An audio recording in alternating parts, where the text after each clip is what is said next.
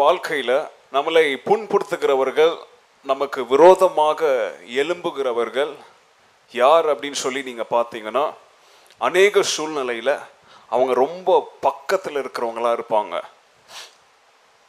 அவங்க நமக்கு ரொம்ப நெருங்கியவர்களாக அவங்க இருப்பாங்க. அல்லது நமக்கு நம்மளுடைய சொந்த ரத்தமா நம்மளுடைய சொந்த சதையா கூட அவங்க இருக்க வாய்ப்பு இருக்கு. Sometimes the closest people to us become our greatest enemies. ஆண்டவர் வந்து இந்த உலகத்தில் ஆண்டவருடைய பிள்ளைங்களை கிறிஸ்தவ வாழ்க்கையில் கிறிஸ்தவ பயணத்தில் நம்ம பயணம் செய்து முன்னோக்கி செல்லணும் அப்படின்னு சொல்லி ஒரு நோக்கத்தோடு நம்மளை வைத்திருக்கிற சூழ்நிலையில் கிறிஸ்துவின் நிமித்தம் அநேகரை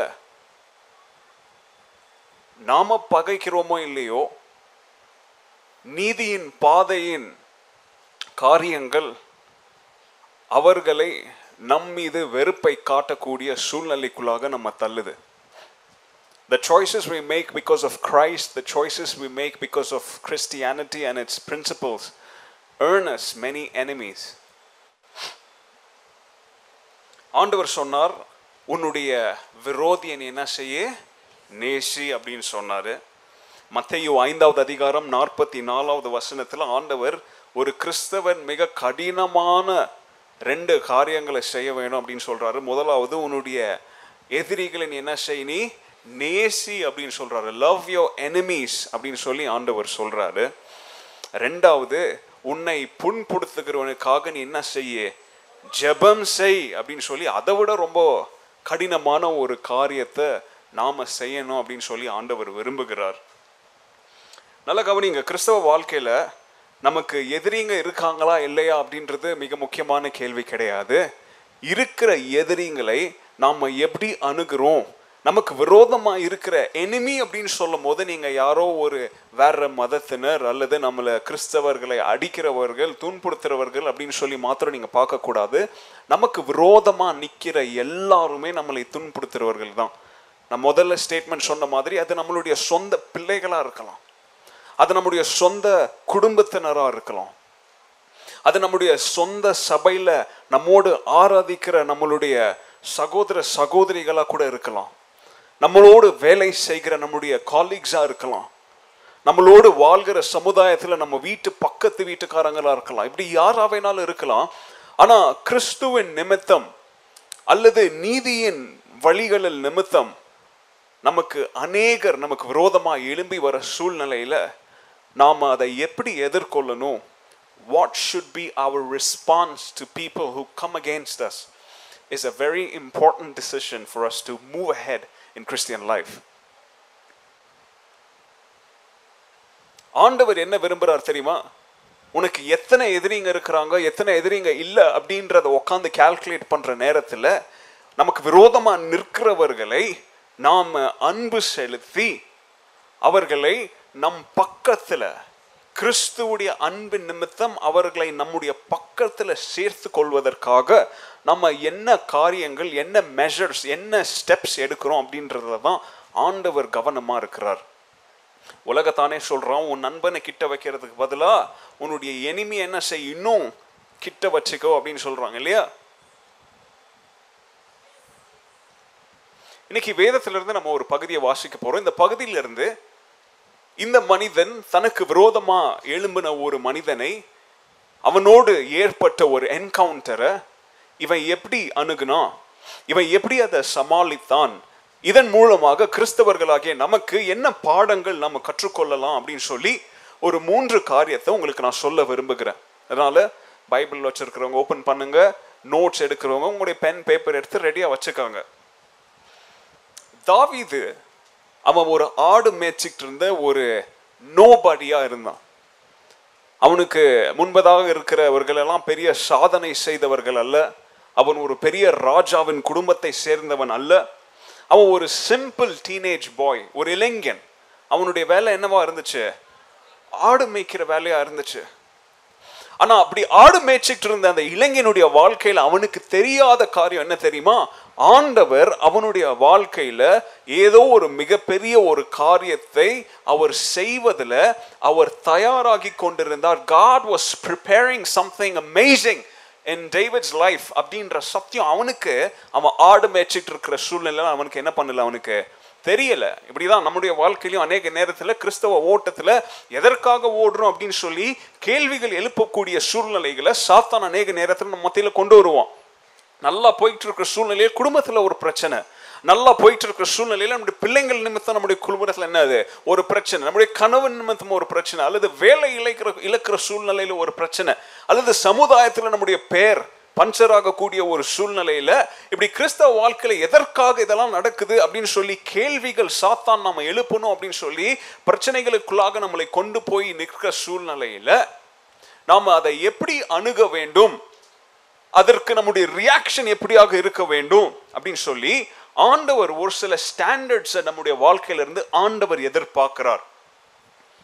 அப்படி ஆடு மேய்ச்சிட்டு இருந்த இந்த பையன் அவனுடைய வாழ்க்கையில் ஆண்டவர் என்ன ப்ரிப்பேர் பண்ணிட்டு இருக்கிறார் என்னத்தை என்ன திட்டங்களை தீட்டிட்டு இருக்காருன்னு தெரியாத இருக்கிற சூழ்நிலையில இந்த ஓவர் நைட் சென்சேஷன் சொல்லுவாங்க இல்லையா திடீர் சென்சேஷன் இல்லையா நம்ம நாட்டில் அப்படி நிறைய பேர் இருக்கிறாங்க.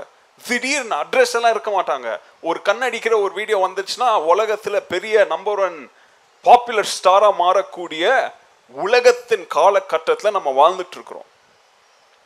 Anything can happen anything can land us an overnight sensation ஒரு ஒரு ரெண்டு மாதத்துக்கு முன்னாடி ஒரு அம்மா ரயில்வே ஸ்டேஷனில் பாடி இருந்தவங்கள யாரோ ஃபோட்டோ பிடிச்சாங்க. இன்னைக்கு அவங்க பெரிய ஸ்டார் ஆயிட்டாங்க.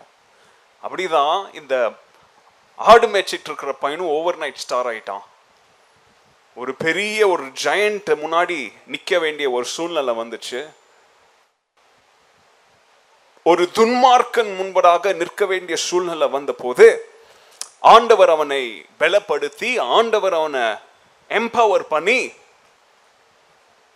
ஒரு துன்மார்க்கனை கொலை செய்ய செய்து ஓவர் நைட் சென்சேஷனாக மாறிட்டான். எங்கே பார்த்தாலும் யார் பேச்சு தான் தாவிது பேச்சு தான் எங்கே பார்த்தாலும் யாரை பற்றி தான் பேசுகிறாங்க யார் புகழ தான் பாடிக்கிட்டு இருக்கிறாங்க?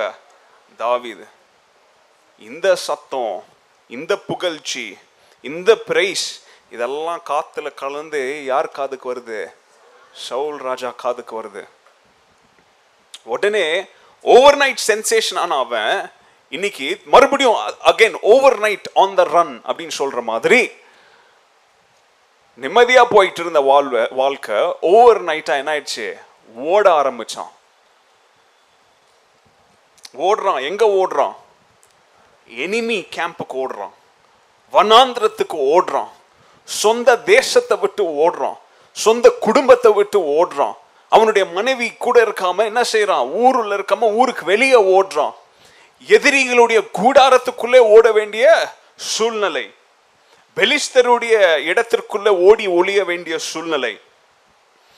எப்படி அவனுடைய வாழ்க்கையில ஹை பாயிண்ட்டுக்கு குயிக்கா போனானோ அதே மாதிரி லோ பாயிண்ட்க்கு குயிக்கா என்ன பண்ணிட்டான்?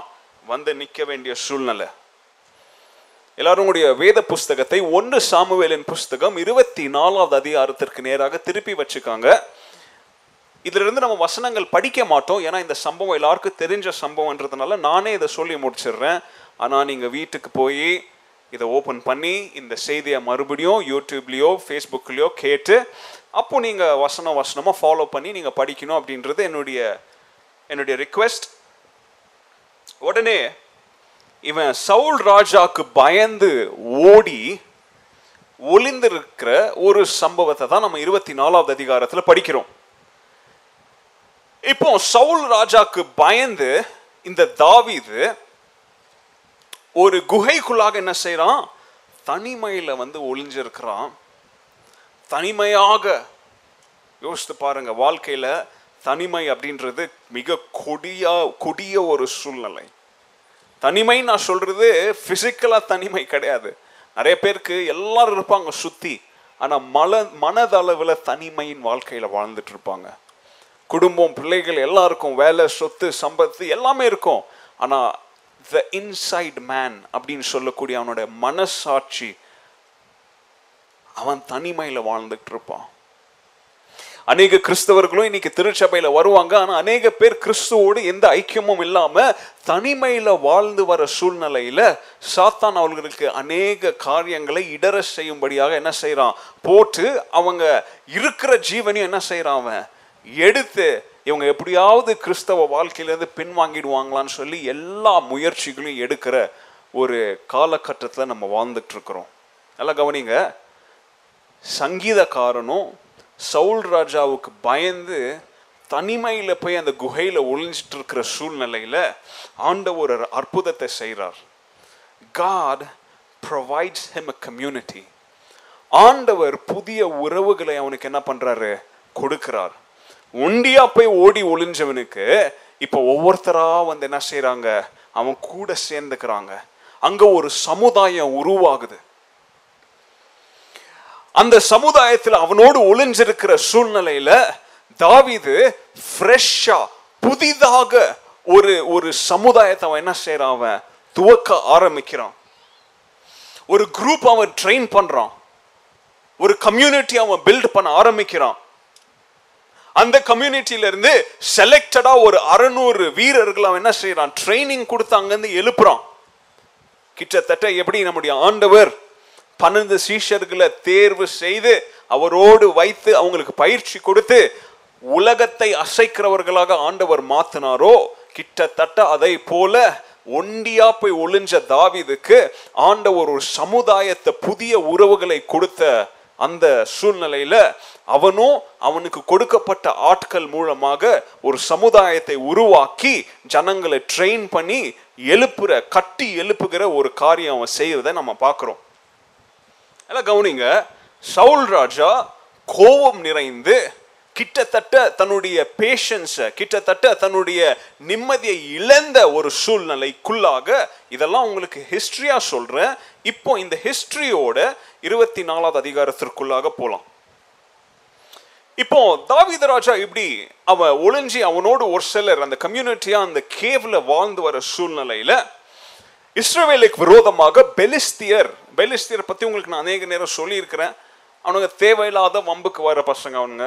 எப்போ பார்த்தாலும் ஆண்டோருடைய பிள்ளைங்களை நோன்றது சீன்றது அவங்களுக்கு விரோதமாக யுத்தம் செய்யறது அவங்கள அடிக்கிறது ரெய்ட் பண்ணுறது இப்படின்னு சொல்லி பிரச்சனையா இருக்கிற அந்த பெலிஸ்தியருக்கு விரோதமாக சவுலும் அவனுடைய வீரர்களும் போய் யுத்தம் செய்து ரிட்டர்ன் வரும் பொழுது கிபேயா அப்படின்ற ஒரு பட் ஒரு இடத்திற்கிட்ட வரும் பொழுது சவுல் ராஜாவுடைய மந்திரிங்க அதிகாரிங்கெல்லாம் சவுலுக்கிட்ட சொல்றாங்க ராஜா நமக்கு வெளியில இருக்கிற தீவிரவாதிங்க நம்ம வெளியில இருக்கிற வீரர்கள் நமக்கு வெளியில இருக்கிற நம்மளுடைய எனிமீஸ் எல்லாம் நம்ம போய் இப்படி ஹேண்டில் பண்றோம். ஆனா நமக்குள்ளே ஒருத்தர் இருக்கிறானே உங்களுக்கு விரோதமா? இஸ்ரேவேல் ஜனங்கள்கிட்ட போய் உங்களுக்கு விரோதமா ஒரு ராஜ்யத்தை உருவாக்கிட்டு இருக்கிற ஒரு கருப்பு ஆடு தாவிது அப்படின்னு சொல்லி ஒரு கருப்பு ஆடு உங்க கூட இருக்கிறானே அவனை எப்ப நீங்க கவனிக்க போறீங்க? அவன் கதை அவன் கேஷ நீங்க எப்ப எடுத்து ஹேண்டில் பண்ண போறீங்க அப்படின்னு சொல்லி கிபேயா அப்படின்ற இடத்துக்கிட்ட வரும்போது சவுலுடைய கூட இருக்கிற ஆட்கள்லாம் அவனுக்கு ஒரு ஆலோசனையை கொடுத்து சவுல் இன்னும் ஊருக்குள்ளே போல போற வழியில ஆமால வெளியில இருக்கிற எதிரிங்களெல்லாம் போய் அடிச்சிட்டு வர்றது முக்கியம் இல்லை.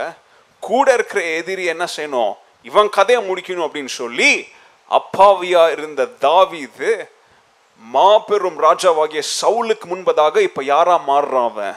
ஒரு எதிரியா ஒரு துஷ்டனா ஒரு துன்மார்க்கனா மாறுகிறான். அப்போ அவங்க இந்த கிபேயா அப்படின்ற இடத்துக்கிட்ட வரும்பொழுது சவுலு கூட இப்போ நல்லா கவனிங்க எப்- அந்த சூழ்நிலையை புரிஞ்சுக்கோங்க. அவங்க கூட இப்போ யுத்தத்தில் ஜெயம் பெற்ற நல்லா ஹைப்பாக இருக்கிற நல்ல எந்தூசியாஸ்டிக்காக இருக்கிற வீரர்கள் கூட இருக்கிறாங்க.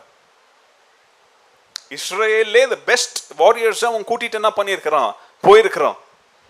அவங்க அந்த கிபேய அதை தாண்டி வரும்பொழுது ஒரு முப்பது மைல் தாண்டி வரும்பொழுது கிரேக் ஸ்டீப் ஹில் அதாவது ஒரு செங்குத்தான மலை பிரதேசம் அதாவது ஒரு ஸ்டீப் வேலி அப்படிப்பட்ட ஒரு இடத்துக்கு வராங்க. அந்த இடத்திற்குரிய நிக்னேம் என்ன தெரியுமா? வேலி ஆஃப் வைல்ட் கோட்ஸ் அதாவது காட்டு ஆடுகள் மேயக்கூடிய ஒரு இடத்திற்கு என்ன செய்கிறாங்க வராங்க. அந்த இடத்துல நார்மலான ஆடுங்கள்லாம் இருக்காது வைல்ட் கோட்ஸ் தான் இருக்கும். காட்டு ஆடுகளை வந்து மேய்க்குவாங்க. அதனால அது ரொம்ப சமவெளியெல்லாம் இருக்காது ரொம்ப மோசமாக இருக்கும். அந்த வழிக்குள்ளாக உள்ள போய்கிட்டே இருக்கும் பொழுது அந்த இடம் வந்து டெட் சி அதாவது சாகக்கடல் பக்கத்தில் இருக்கிற ஒரு மலை பிரதேசம் அதுக்குள்ள அவங்க போய்கிட்டே இருக்கும்பொழுது இந்த காட்டு ஆடுகளை மேய்ப்பதற்காக மேய்ப்பர்கள் வந்து ஒரு இடத்தை சமவெளியாக அவங்க என்ன பண்ணி வச்சிருந்தாங்க? மாற்றி வச்சிருந்தாங்க. இந்த குன்றுகள் அப்படி இப்படி இருக்கிறதெல்லாம் நல்லா கொஞ்சம் ஃப்ளாட் லேண்டாக நல்லா ப- பச்சை பசையமாக இருந்துச்சு. இந்த இடத்த பார்த்த உடனே சவுலும் அவனுடைய ஆட்களும் சரி நம்ம என்ன செய்யலாம்? இங்கே கேம்ப் அடிக்கலாம் ஏன்னா தாவித் இங்கே தான் எங்கேயோ என்ன செய்துட்டு இருக்கிறான்? ஒளிஞ்சிட்டு இருக்கிறான் அப்படின்னு சொல்லி தகவல் வந்து அவங்க அந்த காட்டு ஆடுகள் மெய்யக்கூடிய அந்த இடத்துல அவங்க கேம்ப் படித்து என்ன செய்கிறாங்க தங்குற ஒரு சூழ்நிலை. இருபத்தி நாலில் என்ன நடக்குதுன்னு சொல்லிட்டு இருக்கிறவங்களுக்கு. உடனே சவுலோன ஆட்கள் அவங்க உட்கார்ந்த பிறகு சவுல் ராஜா வந்து சொல்கிறான் நான் தனிமையாக கொஞ்சம் போய் என்ன செய்ய விரும்புகிறேன்? இலைப்பாற விரும்புகிறேன் அப்படின்னு சொல்லி அவனுடைய ஆட்கள் இருந்த இடத்துல இருந்து கொஞ்சம் தூரம் தள்ளி என்கெதி அப்படின்னு சொல்லக்கூடிய ஒரு இடம். அது ஒரு இன்னொரு குகை. அதெல்லாம் இன்னைக்கும் இருக்குதுங்க. இந்த என்கெடின்ற குகைகளெல்லாம் இன்னைக்கும் போனீங்கன்னா ஆயிரத்திற்கும் மேலான ஜனங்க ஒளியக்கூடிய பெரிய பெரிய குகைகள். அப்போ இந்த சவுல் ராஜா நான் அந்த என்கெடி அப்படின்ற குகைக்குள்ள போய் நான் கொஞ்சம் இலை பார்ந்துட்டு வரேன் அப்படின்னு சொல்லி போறான். அங்கே தான் இந்த சூழ்நிலை ஆரம்பமாகுது. அவனுக்கு அவன் யாரை தேடி வந்தானோ தாவிதும் அவனுடைய ஆட்களும் சவுல் ராஜா போய் ஒளியக்கூடிய அந்த என் கெடி அப்படின்ற அதே குகையில தான் அவங்களும் ஒளிஞ்சிருக்கிறாங்க அப்படின்ற விஷயம் யாருக்கு தெரில சவுலுக்கு தெரியாம ஒண்டியா போய் என்ன பண்ணிக்கணும் மாட்டிக்கிற ஒரு சூழ்நிலை. யோசித்து பாருங்க. நம்மளை கொலை செய்யணும்னு சொல்லி ஒருத்தர் சுத்தின்னு இருக்கிறான்னா நம்ம என்ன செய்வோம் நம்ம? உஷாரா இருக்குவோம் ஆனா அவனே நம்ம கையில வந்து மாட்டினா என்ன செய்வோம் நம்ம? நீங்களா இருந்தா என்ன செய்வீங்க? நானா இருந்தா என்ன செய்வேன்? இங்க தாவீது ராஜா என்ன செஞ்சான் அப்படின்னு சொல்லி பார்ப்போம். அவன் செய்த அந்த காரியத்திலிருந்து மூன்று பாடங்களை நம்ம படிக்க போறோம். உடனே தாவித் ராஜாவும் சாரி தாவிதா இன்னும் ராஜா பாவல அவன் இன்னும் தாவிதா தான் இருக்கிறான். வெறும் சவுளுடைய பொண்ணை கல்யாணம் பண்ணியிருக்கிறானே தவிர யாரா மாறல அவன்? தாவிதா அவன் ஆட்களுக்கும் ஒரே சந்தோஷம். ஆட்கள் சொல்றாங்க தவிது ராஜா வந்து என்ன பண்ணிட்டாரு? நம்மகிட்டயே மாட்டிக்கிட்டாரு. என்ன செய்யக்கூடாது இவரை? விடக்கூடாது. கதை என்ன செய்திடலாம் முச்சிடலாம் எந்த தப்பும் செய்யாத உன்னை இப்படி வலை போட்டு தேடிட்டு இருக்கிற இவர் இங்கே வந்து மாட்டிக்கிட்டார். இவன் என்ன செய்யலாம் நம்ம? கதை முடிச்சிடலாம் அப்படின்னு சொல்லி தாவிதுடைய ஆட்கள் அவங்க கிட்ட ஆலோசனை சொல்லும் பொழுது தாவிது என்ன செய்தான் அப்படின்னு சொல்லி முதல் ஏழு வசனங்களை நீங்க நோட்ஸ்ல எழுதி வச்சுக்கோங்க வீட்டுல போய் படிங்க.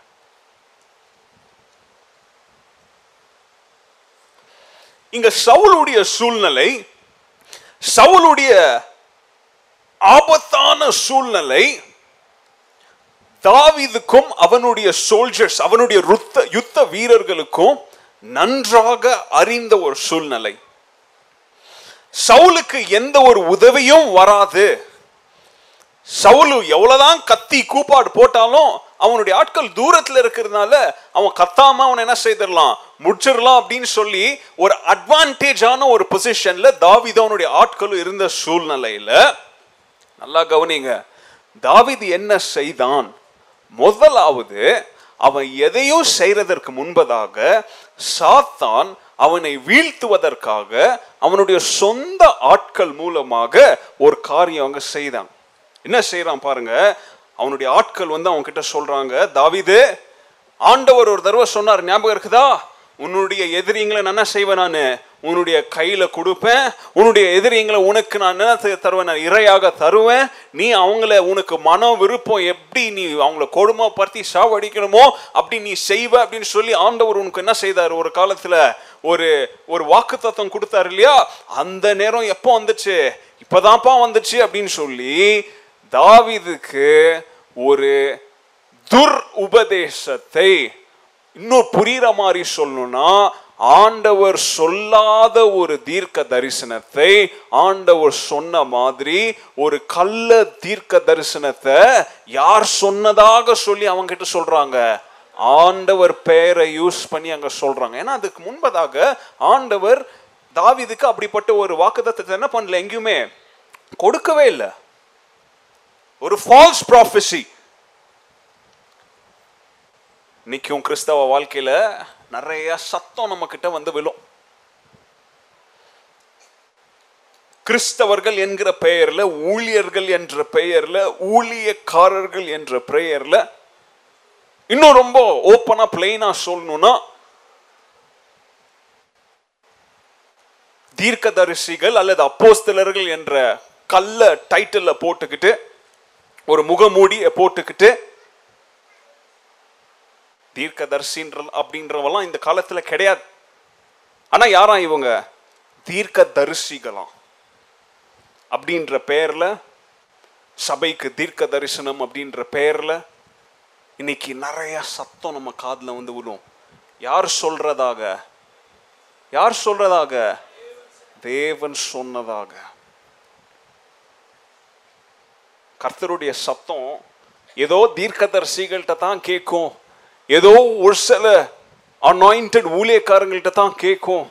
அல்லது ஒரு சில அபிஷேகம் பெற்றவர்களிடத்துல தான் கர்த்தருடைய சத்தம் கேட்கும் அப்படின்ற ஒரு முட்டாள்தன நம்பிக்கையில் அகாப்பே சபையார் நீங்க உட்கார்ந்துருப்பீங்க அப்படின்னு நான் நம்பல. அப்படி உட்காந்துருந்தீங்கன்னா உங்களை போல முட்டாள்கள் யாருமே கிடையாது. ஏன்னா கர்த்தர் இன்னைக்கும் பேசுறாரு. அவர் சத்தத்தை கேட்கணும்னா உங்களுக்கு ரொம்ப சிம்பிளா சொல்றேன். உங்க பைபிளை சத்தமா படியுங்க. கர்த்தருடைய சத்தம் உங்களுக்கு கேட்கும். கர்த்தருடைய சத்தத்தை தேடுறீங்களா? சத்தமா பைபிளை படிங்க. அதுதான் கர்த்தருடைய சத்தம். இங்க கர்த்தருடைய சத்தம் என்னும் கர்த்தருடைய வார்த்தை என்னும் கர்த்தருடைய தீர்க்க தரிசனம் என்ற பெயர்ல இங்க இவனை ஒரு தவறான ஒரு பாதைக்குள்ளாக அவனுடைய ஆட்கள் அவனை நடத்த பாக்குறாங்க அங்க சொல்றாங்க கர்த்தர் சொல்லாருல அதன்படி நீ இன்னும் என்ன செஞ்ச என்ன செஞ்சது? இப்ப இவனை கதையை முடிச்சிரு அப்படின்னு சொல்றாங்க. தாவிது கொஞ்சம் லைட்டா ட்ரிப் ஆயிட்டேன் அப்படின்றாங்க இல்லையா? டங் ஸ்லிப் அப்படின்றாங்க இல்லையா? அந்த மாதிரி லைட்டா ஜர்க் ஆயிட்டான். என்ன பண்றான்? ஒரு சின்ன தப்பு பண்ணிடுறான். கத்தி எடுத்துக்கிட்டு போகிறான் அண்ணனுடைய மனசில் ஏதோ சொல்லுது. ஆண்டவர் என்ன இவனும் போடுன்னு சொல்லி அவனை. இவன் ஜீவனேடு எடு அப்படின்னு சொல்லி இன்னும் கட்டளை யார்கிட்ட இருந்து வரல? ஆண்டவர்கிட்ட இருந்து இன்னும் வரலையே. அப்படி இருந்திருந்தா இந்த இவங்க மத்- இவங்க கிட்ட இவங்க மூலமா என் ஆண்டவர் சொல்லுவார்? நேரம் என்கிட்ட சொல்லுவாரு. லைட்டா இந்த டவுட்லே என்ன பண்றான்? கிட்ட போறான். ஆனா நல்ல வேளை பெரிய தப்பாலாம் எதுவும் செய்யல. ஒரு சின்ன தப்போட பண்ணி வந்துட்டான். ரிட்டன் என்ன பண்ணான்? தூங்கிட்டு இருக்கிற ராஜாவுடைய வஸ்திரத்துல ஒரு ஓரத்தை என்ன பண்ணிட்டான்? கட் பண்ணி என்ன பண்ணிட்டான்? எடுத்துட்டு வந்தான். எடுத்துட்டு வந்த உடனே இப்போ அவனுக்கு மனசாட்சி அவன்கிட்ட பேச ஆரம்பிக்குது. தாவிது ஆண்டவர் இதை உன்னை செய்ய சொன்னாரா? தாவீது ஆண்டவருக்கு இந்த கட்டளையை கொடுத்தாரா? தாவிது ஆண்டவர் இதை போய் செய். நீதான் அடுத்த ராஜா. இந்த ராஜாவுடைய ஜீவனை எடு அப்படின்னு சொல்லி அவனுடைய ஜீவனுடைய கரங்களை கொடுத்தாரா அப்படின்லாம் சொல்லி அவனுடைய மனசாட்சி அவன்கிட்ட பேச என்ன செய்யுது ஆரம்பிக்குது. பைபிள் சொல்லுது அஞ்சாவது வசனம் ஆறாவது வசனத்துலலாம் பாருங்க அவன் மனம் கசந்தான் கில்ட்டி ஆனான் கான்சியஸ் ஸ்ட்ரிக்கன் ஆனான் நிம்மதியை இழந்தான். எல்லாம் கவனிங்க அந்த செயல் ஏன் ரொம்ப முக்கியமான செயல்னு சொல்லி ஹிஸ்டாரிக்காக உங்களுக்கு புரியணும். இது என்னப்பா பெரிய விஷயம்? தூங்கியிருந்த ஒரு ராஜாவுடைய ஒரு வஸ்திர ஓரத்தை வெட்டி எடுத்துட்டு வந்தானே. இதில் என்ன பெரிய ஹிஸ்டாரிக்கலி அதுக்கு ரெண்டு அர்த்தம் இருந்துச்சு. முதலாவது அர்த்தம் சவுல் மற்றும் அவனுடைய குடும்பத்தில் இருந்த ராஜாவின் அதிகாரம் இப்பொழுது தாவீதும் அவனுடைய குடும்பத்திற்கு அது மாறிற்று அப்படின்றதுக்கு முதலாவது அடையாளம் அது. It signified the transfer of power ராஜாங்க அதிகாரம் இவனுடைய கையிலிருந்து இவனுடைய கைக்கு மாறிற்று அப்படின்றதுக்கு இது ஒரு அடையாளம். ரெண்டாவது அடையாளம் தாவிது அவன் மோசையின் மூலமாக ஆண்டவர் அவனுக்கு எழுதி கொடுத்த அந்த கற்பனைகள் கட்டளைகள் முதல் ஐந்து புஸ்தகத்தை டோரா அப்படின்னு சொல்லுவோம். இந்த டோராவில் எண்ணாகமும் பதினைந்தாவது அதிகாரம் மற்றும் டியூட்டரானமி இருபத்தி ரெண்டாவது அதிகாரத்துலலாம் ஒரு ராஜாவுடைய குணாதிசயங்கள் என்ன அவனுடைய கேரக்டரிஸ்டிக்ஸ் என்ன எப்படி இருக்கணும் அப்படின்னு சொல்லி டீட்டெயிலாக எழுதியிருக்கிறபடி இப்போ முழுமையாக பர்ஃபெக்டா இருக்க வேண்டிய ஒரு ராஜாவுடைய வஸ்திரம் என்ன செய்யப்பட்டிருக்குது? கட் கிழிக்கப்பட்டதுனால அந்த டோராவுடைய ரிக்குவயர்மெண்ட்ஸ் படி ராஜாவின் தன்மையை இப்போ யார் இழந்திருக்கிறா? யார் இழந்திருக்கிறா? சவுல் இழந்த ரெண்டு சிக்னிஃபிகன்ஸ் ஏன்னா அதை திருப்பி ராஜா போட முடியாது. கிழிஞ்சிருக்கு இப்போ. இது இன்டைரக்டா உன்னுடைய ராஜா ராஜாங்கம் யாருக்கு வேணும்? அதில் பங்கு யாருக்கு வேணும்?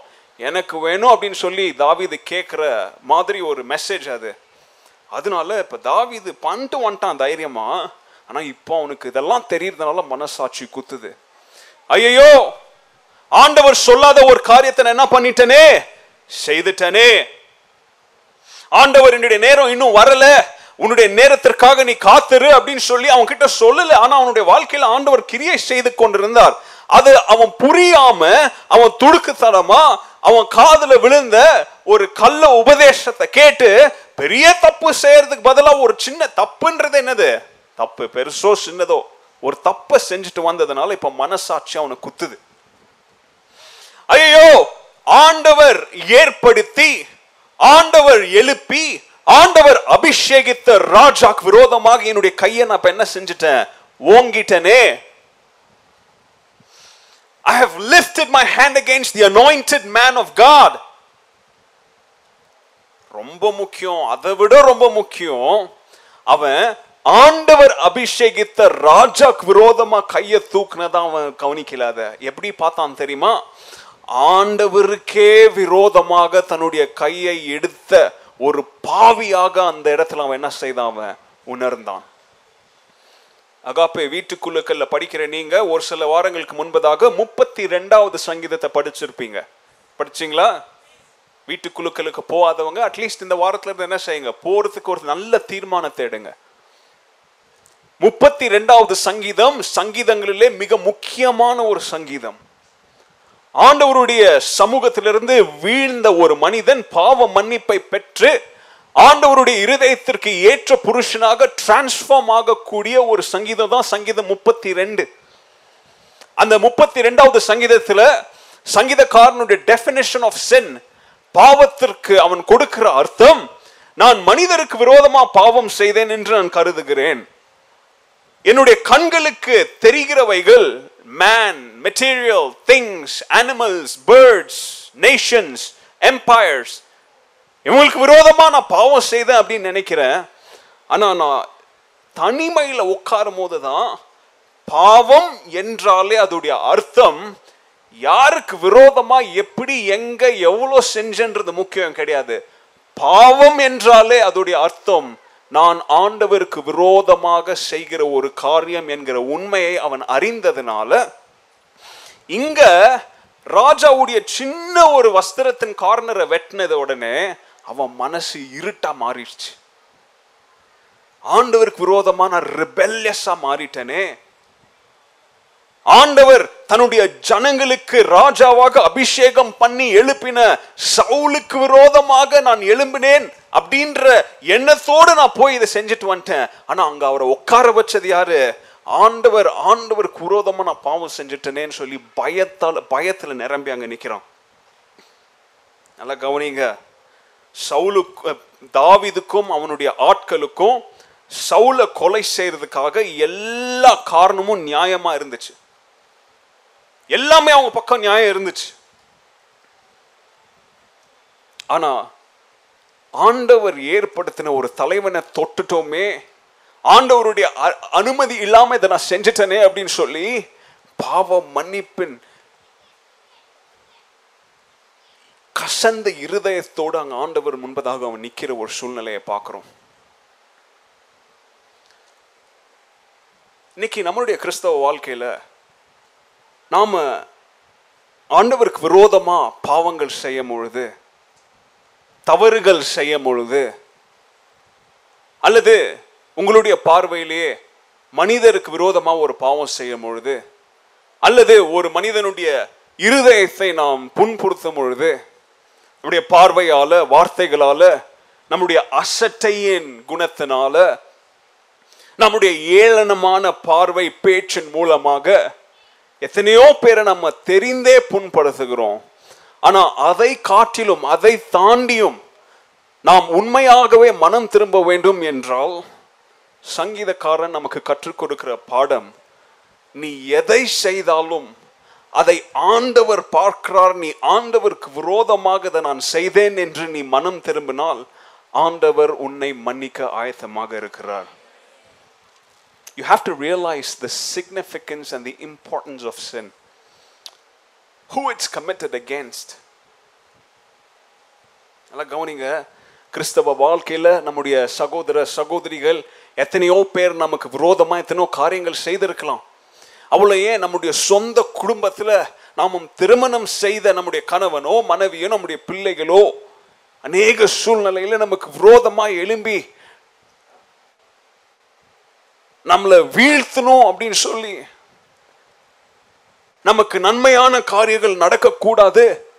தீமை இவன் செத்துட்டா நல்லா இருக்குமே இவன் செத்துட்டா நல்லா இருக்குமே அப்படின்னு சொல்லி நமக்கு கேட்க வண்ணமாகவே பேசுறதோ அல்லது யோசிக்கிற செயல்கள் மத்தியில் நம்ம வாழ்ந்து வரும்பொழுது நாம் அதை எப்படி அணுக வேண்டும் அப்படின்னு சொல்லி இங்கே தாவிதின் வாழ்க்கையின் மூலமாக ஆண்டவர் நமக்கு சொல்லித்தராரு ஆண்டவருடைய பார்வையில் எல்லாரும் அவரை போல சிருஷ்டிக்க சிருஷ்டிக்கப்பட்டவர்கள். ஆண்டவருடைய பிள்ளைகளோடு நமக்கு மனஸ்தாபம் இருந்தால் நம்மை போல அவர்களையும் ஆண்டவர் தன்னுடைய ரத்தத்தினால கழுவி மீட்டிருக்கிறார். கிறிஸ்தவர்கள் அல்லாதவர்களோடு நமக்கு மனஸ்தாபமோ அல்லது மன வருத்தமோ இருந்தா அவர்களையும் அவர்களுக்காகவும் ஆண்டவர் தன்னுடைய ஜீவனை கொடுத்தார். என் மூலமாக அவர்களுக்கு ஆண்டவருடைய அன்பும் சுவிசேஷமும் தேவைப்படுகிறது என்கிற உண்மையை நாம மறந்துவிடக்கூடாது ஒரு மனுஷனுடைய நேச்சுரல் இன்ஸ்டிங் அப்படின்றது ஒருத்தன் நம்ம கையில கிடைச்சா அவனை போட்டு தள்ளணும் அப்படின்ற நேச்சுரல் இன்ஸ்டிங்க்கு விரோதமாக இங்க தாவிது நமக்கு ஒரு பாடத்தை சொல்லி தரார். நம்முடைய யுத்தம் இந்த உலகத்தாருக்கோடு அல்ல. நம்மளுடைய யுத்த நம்முடைய வெப்பன்ஸ் வந்து இந்த உலகத்திற்குரிய வெப்பன்ஸ் கிடையாது. நல்லா புரிஞ்சுக்கொள்ளணும். ஆண்டவர் வந்து இந்த உலகத்துல இருக்கிற யுத்தத்துக்கு நீ இந்த உலகத்தின் முறைகளை எடுத்து போய் யுத்தம் செய் அப்படின்லாம் சொல்லி ஆண்டவர் கிறிஸ்தவர்களை என்ன செய்யல? அவரு அலைக்கல புத்திய கொடுத்திருக்கிறார். அறிவை கொடுத்திருக்கிறார். இதை யூஸ் பண்ணி நீ ஆண்டோருக்காக ஏதாச்சும் செய்யணுமா? நியாயத்திற்காக நிக்கணுமா? செய். ஆனா உலகத்தாரின் உலக முறைகளை எடுத்துக்கொண்டு நான் ஆண்டவருக்காக இதை செய்யறேன் அப்படின்னு சொல்லி என்ன செய்யாதீங்க? செய்யக்கூடாது. ஃபார் எக்ஸாம்பிள் பாலிடிக்ஸ் ரவுடிசம் யார் என்ன இருக்கு? கட்ட பஞ்சாயத்து. நான் ஆண்டவருக்காக ஏதாச்சும் செய்ய போறேன்னு சொல்லி போய் சினிமா எடுக்கிறது. இப்படி எடுத்துக்காங்க. ஒரு ஒரு எக்ஸாம்பிள் போட்டுக்காங்க. அதான் கவனிங்க. முதலாவது பாயிண்ட் எழுதுறவங்க எழுதிக்காங்க. நமக்கு விரோதமாய் எழும்புகிறவர்களை நம்மை தாக்குகிறவர்களை திரும்ப நாம தாக்கணும் அப்படின்றது யாருடைய நோக்கம் கிடையாது. தேவனுடைய நோக்கம் கிடையாது. God doesn't want you to harm those who harm you. God does not want you to oppose. God doesn't want you to resist those who is there to harm you. நமக்கு விரோதமாக எழும்புகிறவர்களுக்கு சரிசமமாக நாமும் விரோதமாக எழும்பி அவர்களை தாக்க வேண்டும் என்பது ஆண்டவருடைய திட்டம் அல்ல அவர்களுக்கு பிரதி உத்தரமாக ஆண்டவருடைய அன்பின் மூலம் நம்முடைய பதிலை திருத்த செலுத்த வேண்டும் என்பது ஆண்டவருடைய திட்டமாக இருக்கிறது முதலாவது பாயிண்ட் அதே பாயிண்ட்ல சப் பாயிண்ட் நாம தேவனுடைய சத்தம் எது? மனிதனுடைய சத்தம் எது? தேவனுடைய ஆலோசனை எது? சாத்தானுடைய ஆலோசனை எது? அப்படின்னு சொல்லி பகுத்து அறிவுகிற அறிவை உடையவர்களாக நம்ம என்ன செய்யணும்? நாம இருக்கணும். நம்முடைய பைபிள் ஸ்டடிக்கெல்லாம் நீங்க தொடர்ந்து வர்றீங்கன்னா உங்களுக்கு போதும் போதும் போதும் அப்படின்னு சொல்லி பாஸ்டர் உங்களுக்கு என்ன பண்ணியிருக்கிறார்? இதெல்லாம் போதிச்சிருக்கிறார். நீங்க ஒன்றும் தெரியாத மாதிரி இப்படி பார்த்தீங்கன்னா கண்டிப்பா நீங்க பைபிள் ஸ்டடிக்கு வர ஆத்துமா இல்லை அப்படின்னு நல்லா தெரியுது. ஆவிகளை பகிர்த்து அறிகிற வரோம் ஆவி the intelligent spirit to differentiate between spirits is very important இன்னைக்கு கிறிஸ்தவர்களுக்கு இந்த அறிவு இல்லாததுனால தான் எது ஆண்டவருடைய சத்தம் எது மனுஷ சத்தம் எது ஆண்டவருடைய ஆலோசனை எது மனுஷனுடைய சாத்தானுடைய தீ ஆலோசனைன்னு சொல்லி டிஃப்ரென்ஷியேட் பண்ண தெரியாம இன்னைக்கு கிறிஸ்தவர்கள் வாழ்ந்து வராங்க. டிவியில் பார்க்குற எல்லாரும் இவங்க சொல்றது எனக்கு ஆறுதலாக இருக்குது இவங்க சொல்றது எனக்காகவே தான் பேசுகிற மாதிரி இருக்குது அப்படின்னு தோணுச்சுன்னா கொஞ்சம் கர்த்தருடைய வார்த்தைக்கும் அதுக்கும் மேட்ச் பண்ணி பாருங்க. இதுக்கு மேட்ச் ஆச்சுன்னா கண்டிப்பாக கர்த்தர் தான் பேசுறாரு. இதுக்கு மேட்ச் ஆகாம உங்களை எவ்வளோ தான் ஆறுதல் படுத்தாலும் அது கர்த்தருடைய வார்த்தை கிடையாது. இதுதான் உண்மை. ஏற்றுக்கொண்டா ஏற்றுக்கொள்ளுங்க. ஏற்றுக்கொள்ள விருப்பம் இல்லைன்னா கர்த்தருக்கும் உங்களுக்கும் ஊட்ட பாடது இதே முதல் பாயிண்ட்ல ரெண்டாவது point be diligent to not listen to bad advice அதாவது துர் ஆலோசனைகளை கேடான கள்ள போதனைகளை கள்ள உபதேசங்களை கள்ள உபதேசங்களை எதன் மூலமாக தெரியுமா? ப்ராஃபஸி அப்படின்ற மூலமாக. கர்த்தர் சொல்ல சொன்னார்னு யாராச்சும் சொன்னாலே கொஞ்சம் காஷன் ஆகணும். கொஞ்சம் கேர்ஃபுல்லாக இருக்கிறோம்.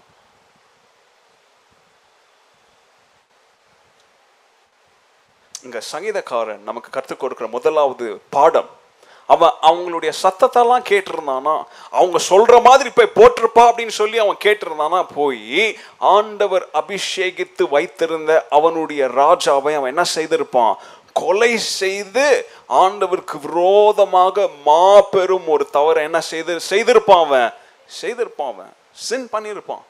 ஆனால் அதை செய்யல. முதலாவது அவனை கொலை செய்யணும்னு சுத்திட்டு இருந்த சவுலை அவன் மறுபடியும் கொலை வெறையோடு அவன் அணுகாம அன்போடு அணுகுனான்.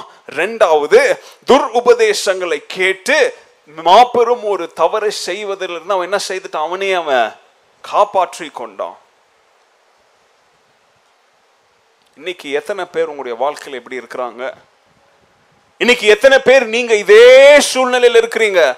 தாவிதுடைய சூழ்நிலையில நீங்களும் சவுளுடைய சூழ்நிலையில உங்களுக்கு விரோதமா நிக்கிறவங்களும் இப்போ நான் பேசுற இந்த சூழ்நிலையில இருந்தாங்கன்னா உங்களுடைய ஆக்ஷன் உங்களுடைய ரியாக்ஷன் எப்படியாக இருக்கும் அப்படின்றத தீர்மானிக்க நீங்க கஷ்டப்பட்டுட்டு இருந்தீங்கன்னா ஆண்டவர் உங்களோடு பேசுறாரு. நீங்க எப்படி அதை ஹேண்டில் பண்ணணும் அப்படின்னு சொல்லி.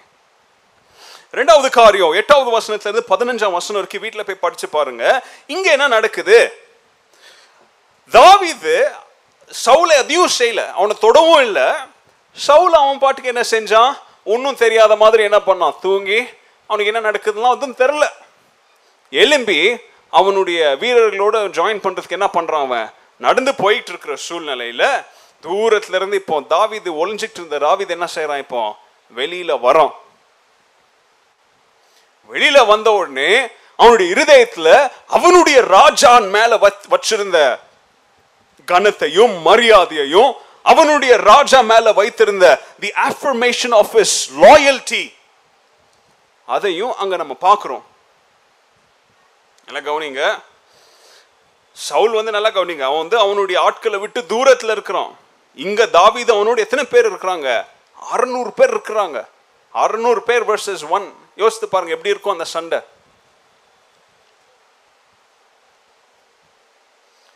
அவனை பிடிச்சி சத்தம் இல்லாத மேட்ரை க்ளோஸ் பண்ணணும்னா க்ளோஸ் பண்ணியிருக்கலாம் தாவிது. ஆனால் அது பண்ணாமல் நல்லா கவனிங்க சவுல் போகும்பொழுது தாவீது வெளியே வந்து தூரத்தில் நின்று கத்துறான். என்ன கத்துறான் தெரியுமா? ஏய் திருடனே கொலகாரனே நீலாம் ஒரு ராஜாவா? நான் உனக்கு என்ன அநியாயம் செஞ்சேன்? அப்படி கத்துனானா? என்ன கூப்பிடுறான் தெரியுமா? மை லோர்ட் என் தேவனே மை லோர்ட் ஆண்டவனே! மை கிங் என்னுடைய ராஜாவே அப்படின்னு சொல்லி கூப்பிட்டுட்டு ஒரு ராஜாக்கு முன்பதாக ஒரு மனிதன் எப்படி கீழே முகம் குப்புற விழுந்து பணிந்து கொள்ள வேண்டுமோ வனாந்திர பாதையில அந்த டிஸ்டன்ஸ்லயும் இங்க போற சவுல கூப்பிட்டு முகம் குப்புற கீழே விழுந்து அவன் என்ன செஞ்சான் அவன்? அவனுடைய மரியாதையை அவனுக்கு என்ன பண்ணுனா செலுத்தினான். அதை கவனிங்க. செலுத்தின பிறகு அங்கே நடக்கிற அந்த ரெண்டு பேருடைய டயலாக் பைபிள் ஹிஸ்ட்ரியில் மிக முக்கியமான ஒரு டயலாக் இல்லை கவனிங்க. ஏன்னா தாவிது அ ப்ளீ ஃபார் ரீகன்சிலியேஷன் அதாவது சமரசமாகும்படியாக அதாவது ரெண்டு பேரும் மறுபடியும் மீண்டும் ஒப்புரவாகும்படியாக ஒரு மனுவை ஒரு கோரிக்கையை சவுல் ராஜான் முன்பதாக என்ன செய்கிறான் அவன்? வைக்கிறான். இது முதல் பார்ட் ரெண்டாவது பார்ட்டை நம்ம மூணாவது பாயிண்ட்ல படிக்கலாம். சவுல் ராஜாவின் பிரதி உத்தரம். இந்த எபிரேய பைபிளில் ஒரு மனிதன் பேசின ஒரு டயலாக் அதாவது ஒரு லெங்தி டயலாக் அப்படின்றது முழு பைபிள்லையுமே தாவிது ஒப்புரவாகதற்காக கேட்ட மன்னிப்பும் அதை மன்னித்து ஆசீர்வதித்த சவுலன் பிரதி உத்தரமும் இந்த ரெண்டு ஸ்டேட்மெண்ட்டும் முழு பைபிளில் லெங்தியஸ்ட் டயலாக் அப்படின்னு சொல்லி ரெக்கார்ட் ஆயிருக்கு. இது உங்களுடைய அறிவுக்காக சொல்கிறேன் உடனே கீழே விழுந்து ராஜாவே என்னுடைய தேவனே அப்படிலாம் கூப்பிட்டு அவன் என்ன சொல்கிறான் பாருங்க அங்கே. ரெண்டு பேருக்கு மத்தியில் இருக்கிற பிரச்சனை ஆரம்பிச்சது யாரு? தாவீது ஏதாச்சும் தப்பண்ணானா அவன் ஏதாச்சும் தப்பண்ணானா அவன் எந்த தப்பும் செய்யலை. அவன் ஒரு பெரிய ஒரு கோலியாத்தை என்ன செஞ்சான்? வீழ்த்தினான். ராஜா பொண்ணை காட்டினான். ஊரில் இருக்கிறவங்கெல்லாம் அவனுக்கு துதி பாடினாங்க. அவன் எதுவும் செய்யலை. வேணும்னு அவன் தெரிஞ்சு எந்த தப்பையும் அவன் என்ன பண்ணல? அவன் செய்யலை. ஆனால் அவன் மேலே வெறுப்பும் கோபத்தையும் கொட்ட ஆரம்பிச்சது தாவீது பக்கத்துல இருந்து வந்துச்சா? சவுல் பக்கத்துல இருந்து வந்துச்சா? ஓகே. அப்படி இருக்கும்போது இப்போ சமரசமாக விரும்புறவன் இவன் அப்படித்தானே ஆரம்பிச்சிருக்கணும்? ராஜா நான் ஏதாச்சும் தப்பு செஞ்சேனா தப்பு செஞ்சது யாரு? நீ தானே தப்பு செஞ்ச? நான் உனக்கு விரோதமாக எதுனா பேசினேன்னா அப்படி தானே ஆரம்பிக்கணும்? அவன் எப்படி ஆரம்பிக்கிறான் பாருங்க. பழிய சவுல் மேலே தப்பு இருந்தாலுமே அவன் பழிய சவுல் மேலே போடலாம். அவன் சொல்கிறான் ராஜாவே ஒரு சில துஷ்ட ஆலோசகர்களுடைய சத்தத்தை கேட்டு எதற்காக என் மேல இவ்வளவு கோபமா நீங்க? Why have you listened to the counsel of some of your men? பாருங்க அவன் எவ்வளோ புத்திசாலித்தனமா. பிரச்சனையை எரியிற தீல என்ன செய்யலாம் அவன்? இன்னைக்கு நிறைய கிறிஸ்தவர்கள் நானும் மன்னிப்பு கேட்குறேன்னு போவாங்க. ஏற்கனவே இருந்துச்சுங்கிற நெருப்பை என்ன செய்துட்டு வருவாங்க? ஏற்கனவே சோர்வடைஞ்சு ஒரு கிறிஸ்தவன் சபையில் இருக்குவான். நான் போய் அவனுக்கு கவுன்சிலிங் குத்துட்டு வரேன் பாஸ்டர்னு போவாங்க. போய் கூட்டுன்னு வருவாங்கன்னு பார்த்தா அவன் இருக்கிற நிலைமையிலேருந்து மோசமாக இருக்குவான் இவனும் அவன் கூட பேசினா இருக்குவான். நடக்குதா திருச்சபையில்? இப்போ இவன் ஊழியம் செய்துட்டு வாங்கப்பா அப்படின்னு சொல்லி இளம் ஊழியர்கள் அனுப்பிச்சா போய் ஊழியம் செய்கிறதுக்கு பதில் அவனை பற்றி பேசி இவனை பற்றி பேசி தலைமை போதகரை பற்றி பேசி ஸ்தாபனத்துக்கு விரோதமாக பேசி டீ குடிச்சு கவாப் சாப்பிட்டு ஊரை சுற்றி கடைசியில் இவனும் ஊழியத்தை விட்டு போயிடுவான் அவனும் ஊழியத்தை விட்டு போயிடுவான். நடக்குதுங்க நிறையா நடக்குது. இவன் பாருங்க யாரோ ஒருத்தனுடைய துஷ்ட ஆலோசனையை கேட்டு எதற்காக என்ன என்ன செய்றீங்க? புண்படுத்துறீங்க. பாருங்க அவனுடைய அணுகுமுறை பாருங்க. ரீகன்சிலியேஷன்ல பிரிந்த உறவுகளை கற்றுறதுல நாம என்ன காரியங்கள் கற்றுக்கொள்ள வேணும் அப்படின்னு சொல்லி பாருங்க. அவன் என்ன அழகா அங்கே அவனுடைய அவன் அவனுடைய இன்டென்ஷன் ரொம்ப ஈஸியாக புரிய வைக்கிறான். ராஜா நான் உங்கள் மேலே தப்பு சொல்ல ஆனால் நீங்கள் ஏன் யார் யாரோடைய சத்தத்தெல்லாம் கேட்டு நீங்கள் அப்படின்னாலே என்ன அர்த்தம்? நான் எதுவுமே செய்யலையே. நீங்கள் பார்த்துருந்தா பரவாயில்ல. நீங்கள் நான் சொன்னதை கேட்டிருந்தா பரவாயில்ல. நான் அப்போல்லாம் நடக்கலையே. ஏன் என் மேலே இந்த கொலை வெறி உங்களுக்கு? அடுத்து நான் சொல்கிறான் நீங்கள் கேட்டவைகள் நீங்கள் உங்களுக்கு கொண்டு வந்து கொடுக்கப்பட்ட எல்லா தகவலுமே முற்றிலும் என்னது அது? பொய். இட்ஸ் என்டையர்லி ஃபால்ஸ் அப்படி சொல்றான். அடுத்து அவனுடைய ஆர்குமெண்ட் எப்படி போகுது பாருங்க. ஒரு எக்ஸ்பர்ட் லாயரை போல. அதாவது லாயர்னா யாரு? வக்கீல் எப்படி வாதாடுவானுங்க இல்லையா? பொய்ய கூட உண்மை மாதிரி என்ன பண்ணிடுவானுங்க? பேசிடுவானுங்க. அப்படி இருக்கிற காலகட்டம் இது. ஆனா அப்படிப்பட்ட ஒரு வக்கீல் எப்படி பேசுவானோ அந்த டோன்ல இப்ப அடுத்து பேசுறான்.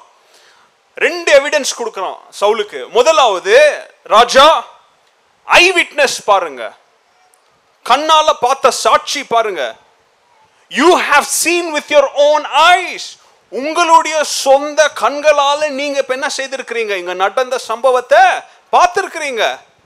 நீங்க வந்து என் கேம்ப்ல மாட்டினதும் நீங்க என்னுடைய குகையில இருந்ததும் நான் நினச்சிருந்தா நானும் என் ஆட்களும் உங்களை கொலை செய்திருக்கலாம் அப்படின்னு சொல்லி நீங்கள் பார்த்த இந்த சம்பவத்தை ஐ விட்னஸாக என்ன பண்ணுறான் சவுலுக்கே ப்ரெசென்ட் பண்ணுறான் ரெண்டாவது ஐ விட்னஸ் மாத்திரம் கிடையாது மெட்டீரியல் எவிடன்ஸும் கொடுக்குறான். கையில் என்னத்த வச்சுருக்கிறான் ராஜாவுடைய வஸ்திரத்துடைய ஒரு பீஸ் மெட்டீரியல் எவிடன்ஸாக கொடுக்குறான். பாருங்க நான் உங்களை கொலை செய்யணும்னு நினச்சிருந்தா நான் நீங்க என்ன தேடி அறியறீங்களே கோவத்துல உங்களுக்கு விரோதமா நான் வரணும் அப்படின்னு நினைச்சிருந்தா முதலாவது ஐ விட்னஸ் பிரகாரம் உங்களை நான் முடிச்சிருக்கலாம். இல்லைன்னா பாருங்க நான் உங்களுக்கு எவ்வளோ கிட்ட வந்தேன். என் பட்டகம் உங்கள்கிட்ட எவ்வளோ கிட்ட வந்துச்சு அப்படின்னு சொல்லி இப்போ எதையும் ப்ரொடியூஸ் பண்ணுறான் மெட்டீரியல் எவிடன்ஸ் என்ன செய்கிறாங்க ப்ரொடியூஸ் பண்றோம் அங்க ஏன் தெரியுமா இதெல்லாம் அவன் சொல்றான்? முதல் பாயிண்ட்ல அவன் கையில வச்சிருக்கிறது அந்த துண்டை பார்த்த உடனே அந்த துண்டை அவனுக்கு அவனுக்கு அவனுக்கு உணர்த்திருச்சு. நீ செஞ்சது என்னது? மாபெரும் தவறு. கர்த்தரால் அபிஷேகம் பண்ணப்பட்டவனை நீ தொட்டுட்ட. Because God didn't give you the permission. நல்லா கவனிங்க. ஆண்டவர் ஒருவனை உங்களை தொட வேண்டும் அப்படின்னு சொல்லி அனுமதிக்காத வரைக்கும் உங்களை யாரும் என்ன செய்ய முடியாது? தொட முடியாது. அப்படி மீறி தொட்டா அவனுடைய மனசு தாவிதை போல புழிஞ்சி கஷ்டப்பட்டு இருட்டு அறையில தத்தளிக்கிற ஒரு வாழ்க்கையில அவங்க வாழுவாங்க. இங்க அவன் கையில வச்சிருந்த அந்த பீஸ் ஆஃப் ரோப் அவனை பார்த்து சொல்லுது ஏன் இந்த தவறு செஞ்ச? அதனால அதை ராஜாக்கு எவிடன்ஸா காமிச்சு சொல்றான். ராஜா பாருங்க ஐ விட்னஸா உங்களுக்கு நான் காமிக்கிறேன். மெட்டீரியல் எவிடன்ஸா உங்களுக்கு நான் ப்ரூவ் பண்றேன். நான் எந்த காலத்திலும் உங்களுக்கு விரோதமா என்ன செய்ததில்லை நானு? எலும்புனது கிடையாது யோசித்ததும் கிடையாது பேசினதும் கிடையாது அப்படின்னு சொல்லி அவனுடைய இன்னசென்ஸ் அவன் என்ன செய்யறாங்க ராஜாக்கு முன்பதாக காமிக்கிறான் அதுக்கு நெக்ஸ்ட் ரொம்ப அழகா என்ன சொல்றான் தெரியுமா? உள்ள ஆண்டவரை லைட்டாக இழுக்கிறான் அவன். யாரை உள்ளே கொண்டு வரான்? அங்கே பேசிக்கிட்டு இருக்கும் போதே அவன் கேஸில் த- திடீர்னு ஆண்டவரை உள்ளே இழுக்கிறான். அவன் சொல்கிறான் ஆண்டவ நான் எனக்கு விரோதமாக நடை நடந்தவைகளுக்கு விரோதமாக பதிலாக என்னுடைய கையை நானே உயர்த்துறதுக்கு எனக்கு என்ன கிடையாது? எனக்கு விருப்பம் கிடையாது. His hand will never touch Saul அதாவது உங்களுக்கு விரோதமா என்னுடைய கை என்னைக்குமே என்ன செய்யாது? எலும்பாது அப்படின்னு சொல்லி எப்படி ஆண்டவர் என்ன அழகா உள்ள கொண்டு வரான் தெரியுமா? அங்க சொல்றான் ஏன்னா அவனுக்கு தெரியும். அவனுக்கு முன்னோர்களாக இருந்தவர்களை எல்லாம் ஹிஸ் இஸ்ரேவேலுடைய ஹிஸ்ட்ரியெல்லாம் எல்லாம் அவனுக்கு நல்லா தெரியும். ஆண்டவர் எழுப்பின லீடர்ஸையோ ஆண்டவர் எழுப்பின தலைவர்களையோ ஆண்டவர் எழுப்பின ராஜாக்களுக்கோ ஆண்டவருடைய அனுமதி இல்லாமல் தொட்டவர்களுடைய கதைலாம் என்ன ஆச்சு அப்படின்னு சொல்லி அவனுக்கு நல்லா தெரியும். அதனால அவன் சாலுக்கு விரோதமாகவே அவன் இப்ப என்ன பண்றான் தெரியுமா? அது கூட நீ தவறு செய்கிற அப்படின்னு சொல்லி அவனுக்கு சொல்லல. அவன் என்ன செய்ய- சொல்றான் தெரியுமா? நீதி செய்ய வேண்டியது யாருடைய வேலை? ஆண்டவருடைய வேலை. உங்களுக்கும் எனக்கும் இருக்கிற பிரச்சனையில நீங்க என்ன செய்றீங்க? என்னை கொலை செய்யணும் என் தலையை வெட்டணும் அப்படின்னு சொல்லி நீதி செய்வதாக நினைத்து நீங்க என்ன செய்றீங்க என்னுடைய ஜீவனை எடுக்க விரும்புகிறீங்க. ஆனா உண்மையாகவே நீதி செய்ய வேண்டிய வேலை யாருடைய வேலை? கர்த்தருடைய வேலை அப்படின்றதுனால சவுலு ரொம்ப புஸ்- புரியுற மாதிரி சொல்றான். ஏன்பா உன்னை கொலை செய்யாம விட்டுந்து நான் ஏன் ஜீவனை மாத்திரம் காப்பாத்திக்கிறதுக்கு இல்ல? உன் ஜீவனை காப்பாத்துறதுக்குப்பா ஏன்னா நீ தப்பி தவறு என்ன கொலை செஞ்சனா நம்முடைய மோசைக்கு ஆண்டவர் கொடுத்த டோராவின் பிரகாரம் நீ என்ன கொலை செஞ்சு யாருக்கு விரோதமா பாவம் செஞ்சிருவ? ஆண்டவருக்கு விரோதமா பாவம் செஞ்சிருவேன்னு சொல்லி உன் ஜீவனையும் நான் காப்பாத்தினேன்னு சொல்லி மறைமுகமா என்ன பண்றாங்க? சவுலுக்கு பேசுறான். அடுத்து அப்படியே என்ன அழகா பேசிக்கிட்டே வரான் பாருங்க. ரெசல்யூஷன் பாருங்க என்ன அழகா இருக்குது. அடுத்து லாயர் மாதிரி பேசினவன் ஆண்டவரை நடுவில் எழுத்தவன் இப்போ ஒரு கவிஞனை போல பேசுறான் ஒரு போட் போல பேசுறான். சொல்றான் இவ்வளோ பெரிய ராஜா நீ. சவுல் மகா பெரிய ராஜா. இப்படிப்பட்ட மகத்துவம் உள்ள ஒரு ராஜா. ஒரு செத்த நாயை வந்து அச்சா எப்படி இருக்கும்? ஒரு செத்த நாயை தேடி அலைஞ்சா எவ்வளோ கேவலமா இருக்கும். ஒரு ஒரு ஈ ஒரு மாபெரும் ராஜா ஒரு ஈ அடிக்கிறதுக்கு போனா எப்படி இருக்கும்? நல்லா இருக்குமா? நல்லா இருக்குமா? பாருங்க எப்படி அழகா உனக்கு எடுத்து சொல்றான். நீ ஒரு மாபெரும் ராஜா. நான் ஒரு செத்த நாய் போலப்பா. நான்லாம் உன் முன்னாடி ஒர்த்தே கிடையாது. நான் ஒரு ஈ போல. நீ ஏன் சும்மா என்ன தேடி என்ன அழிக்கணும் என்ன நாசம் பண்ணணும்னு சொல்லி எதற்காக நீ ஆண்டவருக்கு விரோதமாக இப்படி பாவம் செய்யறதுக்கு சுற்றி அலையிற அப்படின்னு சொல்லி சவுலுக்கு விரோதமாக சவுலுக்கிட்ட ஒரு ஒரு அறிக்கை செய்கிறாங்க டாக்டிக்கா பேசுறான். டாக்டிக்ஸ்ன்னு வாங்க இங்க அவன் டாக்டிக் யூஸ் பண்றான். திடீர்னு பேசியிருந்தவன் திருப்பி ஃபோக்கஸ் ஆண்டவருக்கு மேலே கொண்டு வரான்.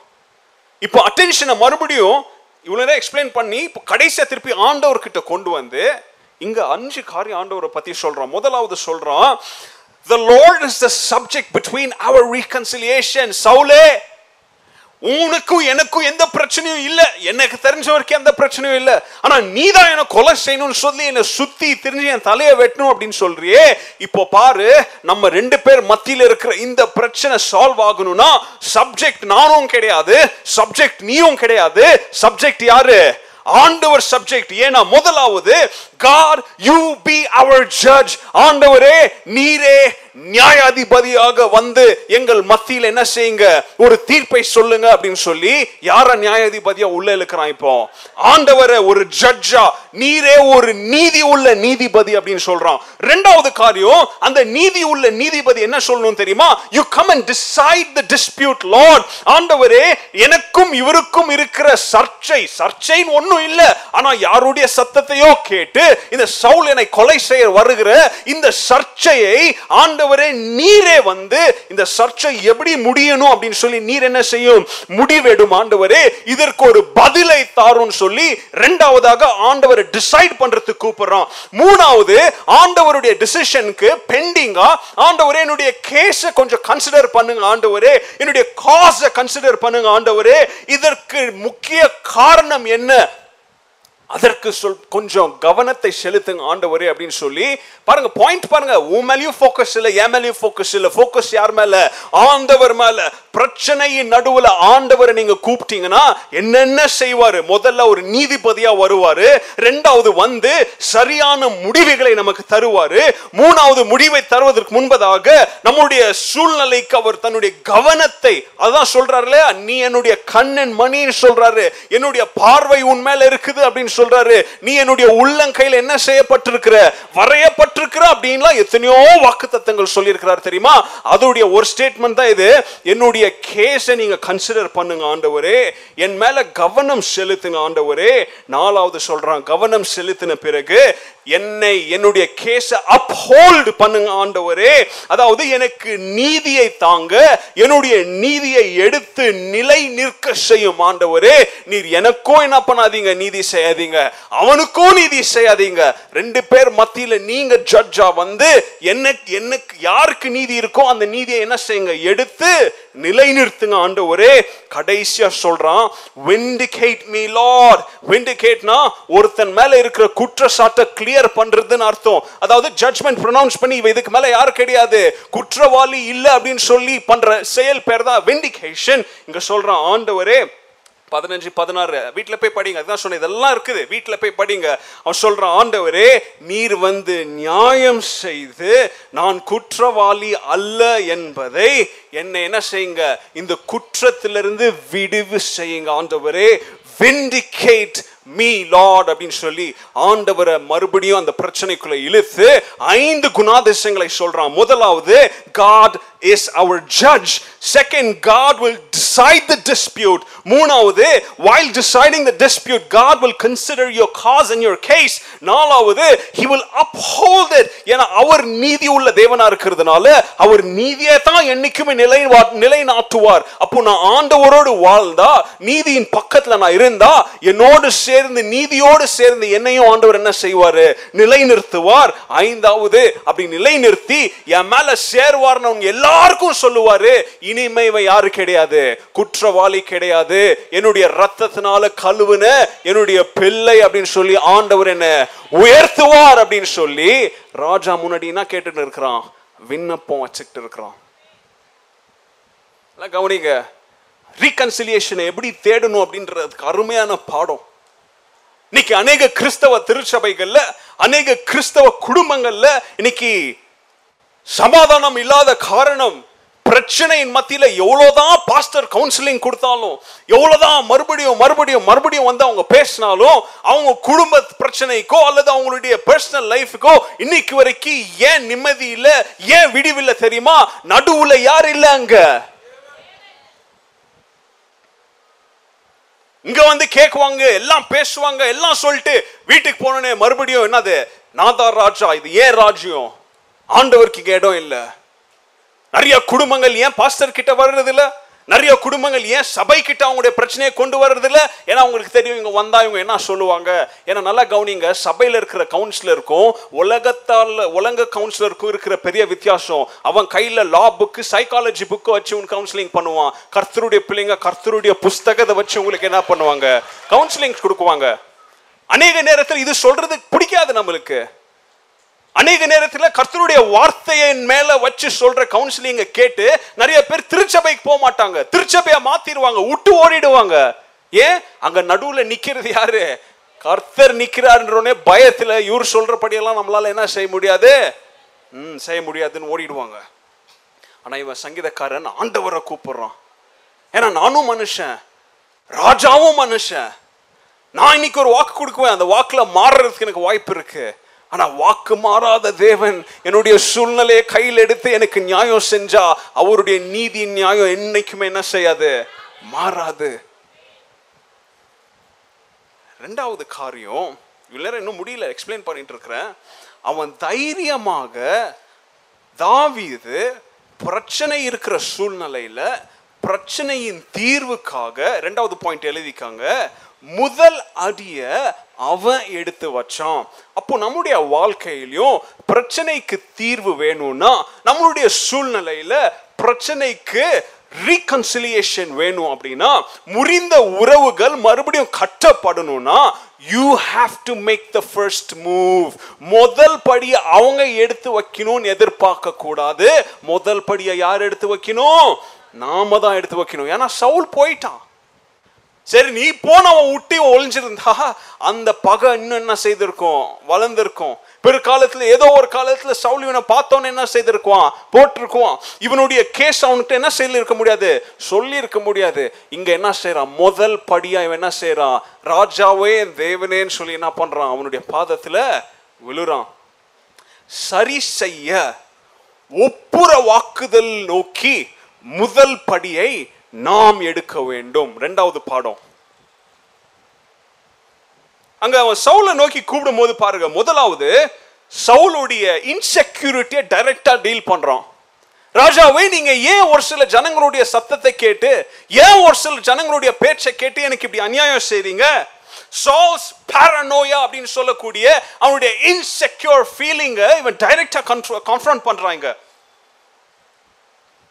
பொய்யை கன்ஃபர்ம் உண்மையை கன்ஃபர்ம் பண்ணுறோம் என் பக்கம் பொய் இருக்குது அப்படின்ற இல்லை அப்படின்ற சூழ்நிலை அவனுக்கு காண்பிக்கணும் அப்படின்றத கன்ஃபர்ம் பண்ணுறோம் ரெண்டாவது ரொம்ப முக்கியம் அவனுடைய உள்நோக்கத்தை வெளிப்படையாக ராஜாவிடத்தில் என்ன செய்கிறான் அவன்? சொல்கிறான் அவனுடைய உள்நோக்கம் என்ன? உண்மையாகவே ராஜாவோடு என்ன செய்யணும் அவன்?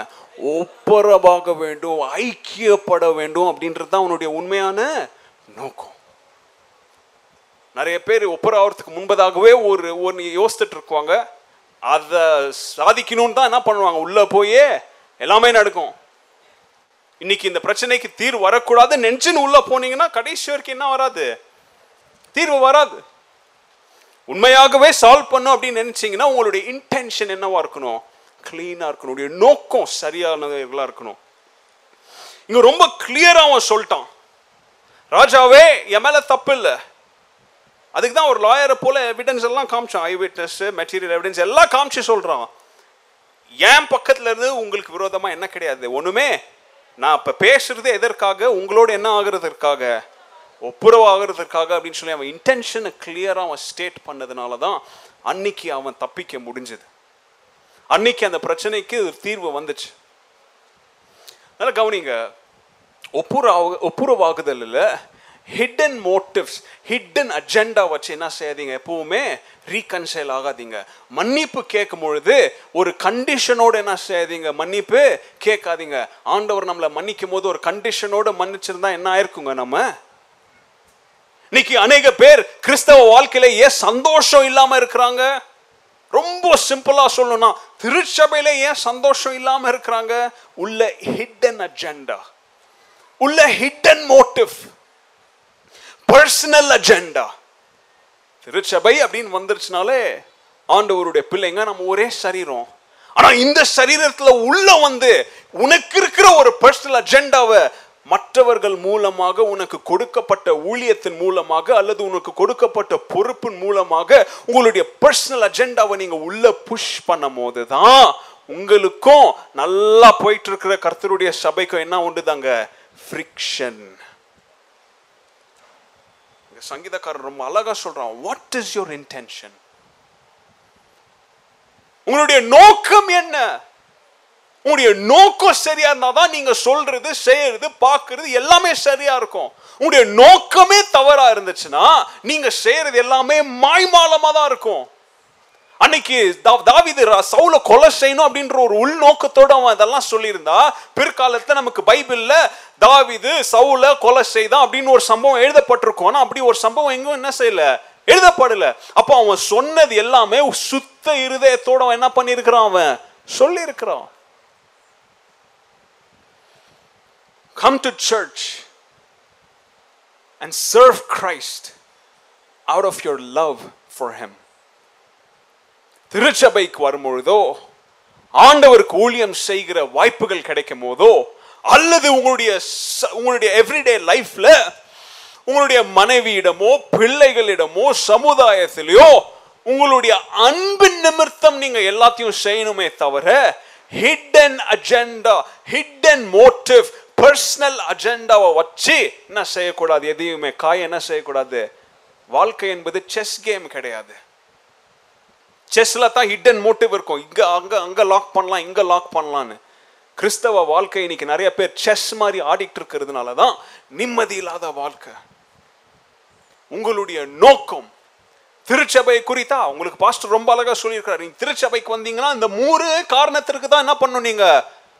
இதுதான் பிரதான காரணம். மீதி எல்லாம் அடிஷனல் என்ன நான் சொல்லுங்க பார்க்கலாம். அகாபே சபையை ஜோரா சொல்லுங்க. உலகம் எல்லாம் கேட்கட்டும். திருச்சபைக்கு எதுக்கு வரீங்க? தேவனை ஆராதிப்பதற்கு தேவனுடைய வார்த்தையை கேட்பதற்கு தேவனுடைய பிள்ளைகளோடு இதுதான் மூணு பிரதானமான பிரைமரி ரீசன் இதை தவிர வேற எது இருந்தாலும் ஹிடன் அஜெண்டா அப்போ ரெண்டாவது பாடம் சங்கீதக்காரனிடத்துல இருந்து நம்ம கற்றுக்கொள்ளலாம். பிரச்சனையை தீர்க்கணும்னா உங்களுக்கு யார் கூடயாச்சும் பிரச்சனை இருந்துச்சுன்னா உங்களுக்கு யார் கூடயாச்சும் மன வருத்தம் இருந்துச்சுன்னா உங்களுக்கு யார் கூடயாச்சும் ஒன்றா சேர்ந்து பயணம் செய்ய முடியலன்னா அதை தீர்க்கிறதற்குரிய முதல் படியை யார் எடுக்கணும்? நீங்களும் நானும் தான் எடுக்கணும். ஓகே நேரம் ஆயிடுச்சு. சுருக்கமாக போகலாம் மூணாவது காரியம். பதினாறாவது வசனத்திலிருந்து இருபத்தி ரெண்டாம் வசனம் வரைக்கும் இப்போ நான் சொன்ன மாதிரி சங்கீதக்காரனுடைய பிளி அவனுடைய மனு கொடுத்துட்டான். இப்போ அதுக்கு பிரதி உத்தரமா சவுல் ராஜா என்ன சொல்கிறான் அப்படின்றத கவனிங்க. சவுல் தூரத்துல இருந்து யார்ப்பா இது கத்துறது அப்படின்னு சொல்லி பார்க்கும்போது இவன் இவ்வளோ லெங்தி டைலாக் சொன்னானே தெரிஞ்சிருச்சு. யார் இது? நாம தேடின்னு இருந்த யார் தான் இவன்? தாவிது. நல்லா பாருங்க. இது வரைக்கும் அவன் மேல கொலை வெறியில சுத்தின்னு இருந்த சவுல் ராஜா இது வரைக்கும் இவனை போடணும் அப்படின்னு சொல்லி சுத்தின்னு இருந்த அவன் பேரை கூட வாயில உச்சரிக்காத ஏன்னா அவன் இருதயத்துல அவ்வளோ வெறுப்போடு இருந்த ஒரு சவுல் ராஜா அவன் பேரை கூட அவன் சொல்ல விரும்பல. ஏன்னா அவனுடைய சொந்த யார் அவன்? அவனுடைய மருமகன் சன் இன் லா அப்படி இருந்தவன் துஷ்டனா காணப்பட்ட தன்னுடைய மருமகன் துன்மார்க்கனாக காணப்பட்ட தன்னுடைய மருமகன் இப்போ திடீர்னு யாரா மாறிட்டான்? மகனாக மாறிட்டான். அவன் சொல்றான் யூஆர் மை சன் நீ என்னுடைய மகன். இப்ப தாவிது சொன்னவைகளை வைத்து இப்போ இவனுடைய இருதயம் ஒரு துணிய புழிஞ்ச போல புழிஞ்சி எமோஷனல் ரெக் அப்படின்னு சொல்லுவாங்க. மனது அளவுல இவன் ஓ ஜோர அழுவுறான். ஐயையோ நான் தவறு செய்துட்டனே. அப்பாவியா இருக்கிற என்னுடைய மகன் மீது நான் என்ன செய்துட்டேனே. தவறு செய்துட்டனே. நான் உங்களுக்கு ஏற்கனவே சொன்ன மாதிரி டூ லாங்கஸ்ட் லென்த்தியஸ்ட் டயலாக் ஒன்று யார் பேசினது? ரெண்டாவது இப்போ இவன் என்ன சொல்கிறான் பாருங்க. சொல்கிறான் அவனுக்கு கிரெடிட் கொடுக்குறான். என்ன கிரெடிட் கொடுக்குறான்? என்னை காட்டிலும் நீதான் நீதிமான். நீதான்ப்பா உத்தம. நான் கிடையாது. யார் உத்தம? நீதான்ப்பா உத்தம. நான் உன்னை எப்படி ட்ரீட் பண்ணுவனோ அதை காட்டிலும் என்ன நீ ரொம்ப நல்லாவே என்ன பண்ணிட்ட? ட்ரீட் பண்ணிட்ட. நான் உனக்கு என்ன மரியாதை கனத்தை செலுத்துவனோ அதை காட்டிலும் அதிகமாக நீ என்ன என்ன செய்திருக்கிற? நன்றாக கவனித்துக் கொண்டிருக்கிறா?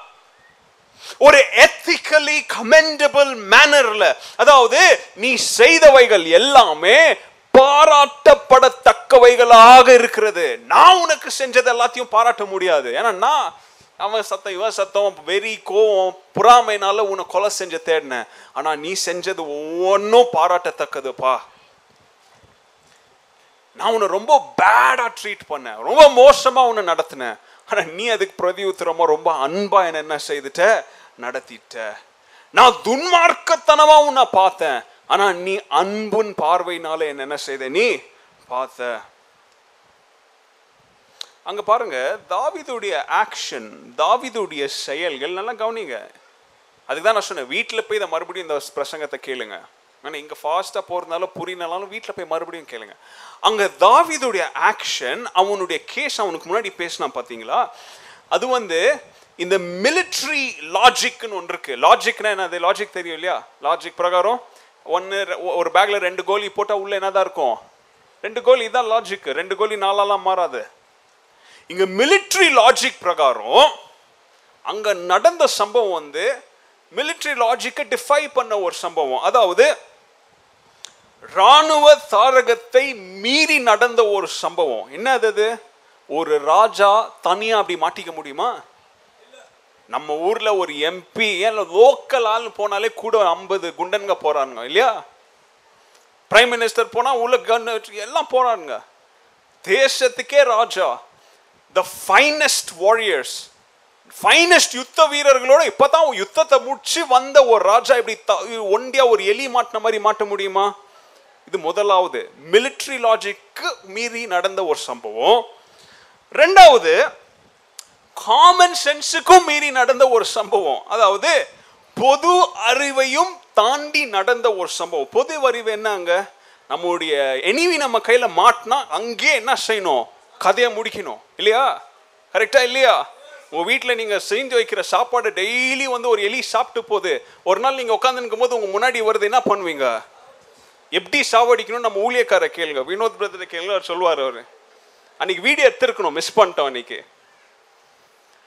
இல்லையா? இதுதான் காமன் சென்ஸ் நமக்கு விரும்பாதவர்கள் த- அழைக்கப்படாதவர்கள் உள்ளே வரும்போது கரப்பாம்பூச்சியோ புலி எலியோ ஏதோ என்ன செய்வோம் நம்ம? இங்கே காமன் சென்ஸ்னா அவனை கொலை செஞ்சு அலைஞ்ச சவுல் அவன் கையிலேயே வந்து இப்போ தனியாக மாட்டியிருக்கிறான். அவன் என்ன செய்திருக்கணும் இவன்? மிலிட்ரி லாஜிக்கையும் தாண்டி காமன் சென்ஸையும் தாண்டி பொதிவருவியும் தாண்டி நடந்த ஒரு சம்பவத்தை பார்த்து இப்போ சொல்கிறான் ஆண்டவர் உன்னை என் கையில் கொடுத்துருக்கிறார் ஆனாலும் நான் என்ன செய்யலை நான்? ஆண்டவர் தான் உன்னை டெலிவர் பண்ணியிருக்கிறார். பதினெட்டு பத்தொன்பதாம் வசனத்துலலாம் இருக்குது நீங்கள் எழுதிக்கோங்க வீட்டில் போய். ஆனாலும் நான் என்ன செய்யல உன்னை? ஆனாலும் நான் என்ன செய்யலை உன்னை? ஐ டென்ட் ஹார்ம் யூ உன்னை தொடலப்பா நான். உன்னை கொலை செய்யலை. உடனே பாருங்கள் இவ்வளவு நாள் துன்மார்க்கனா காணப்பட்ட தா- பார்த்து இப்போ சவுல் என்ன பண்றான்? ஆசீர்வதிக்கிறான். என்ன சொல்றான் தெரியுமா?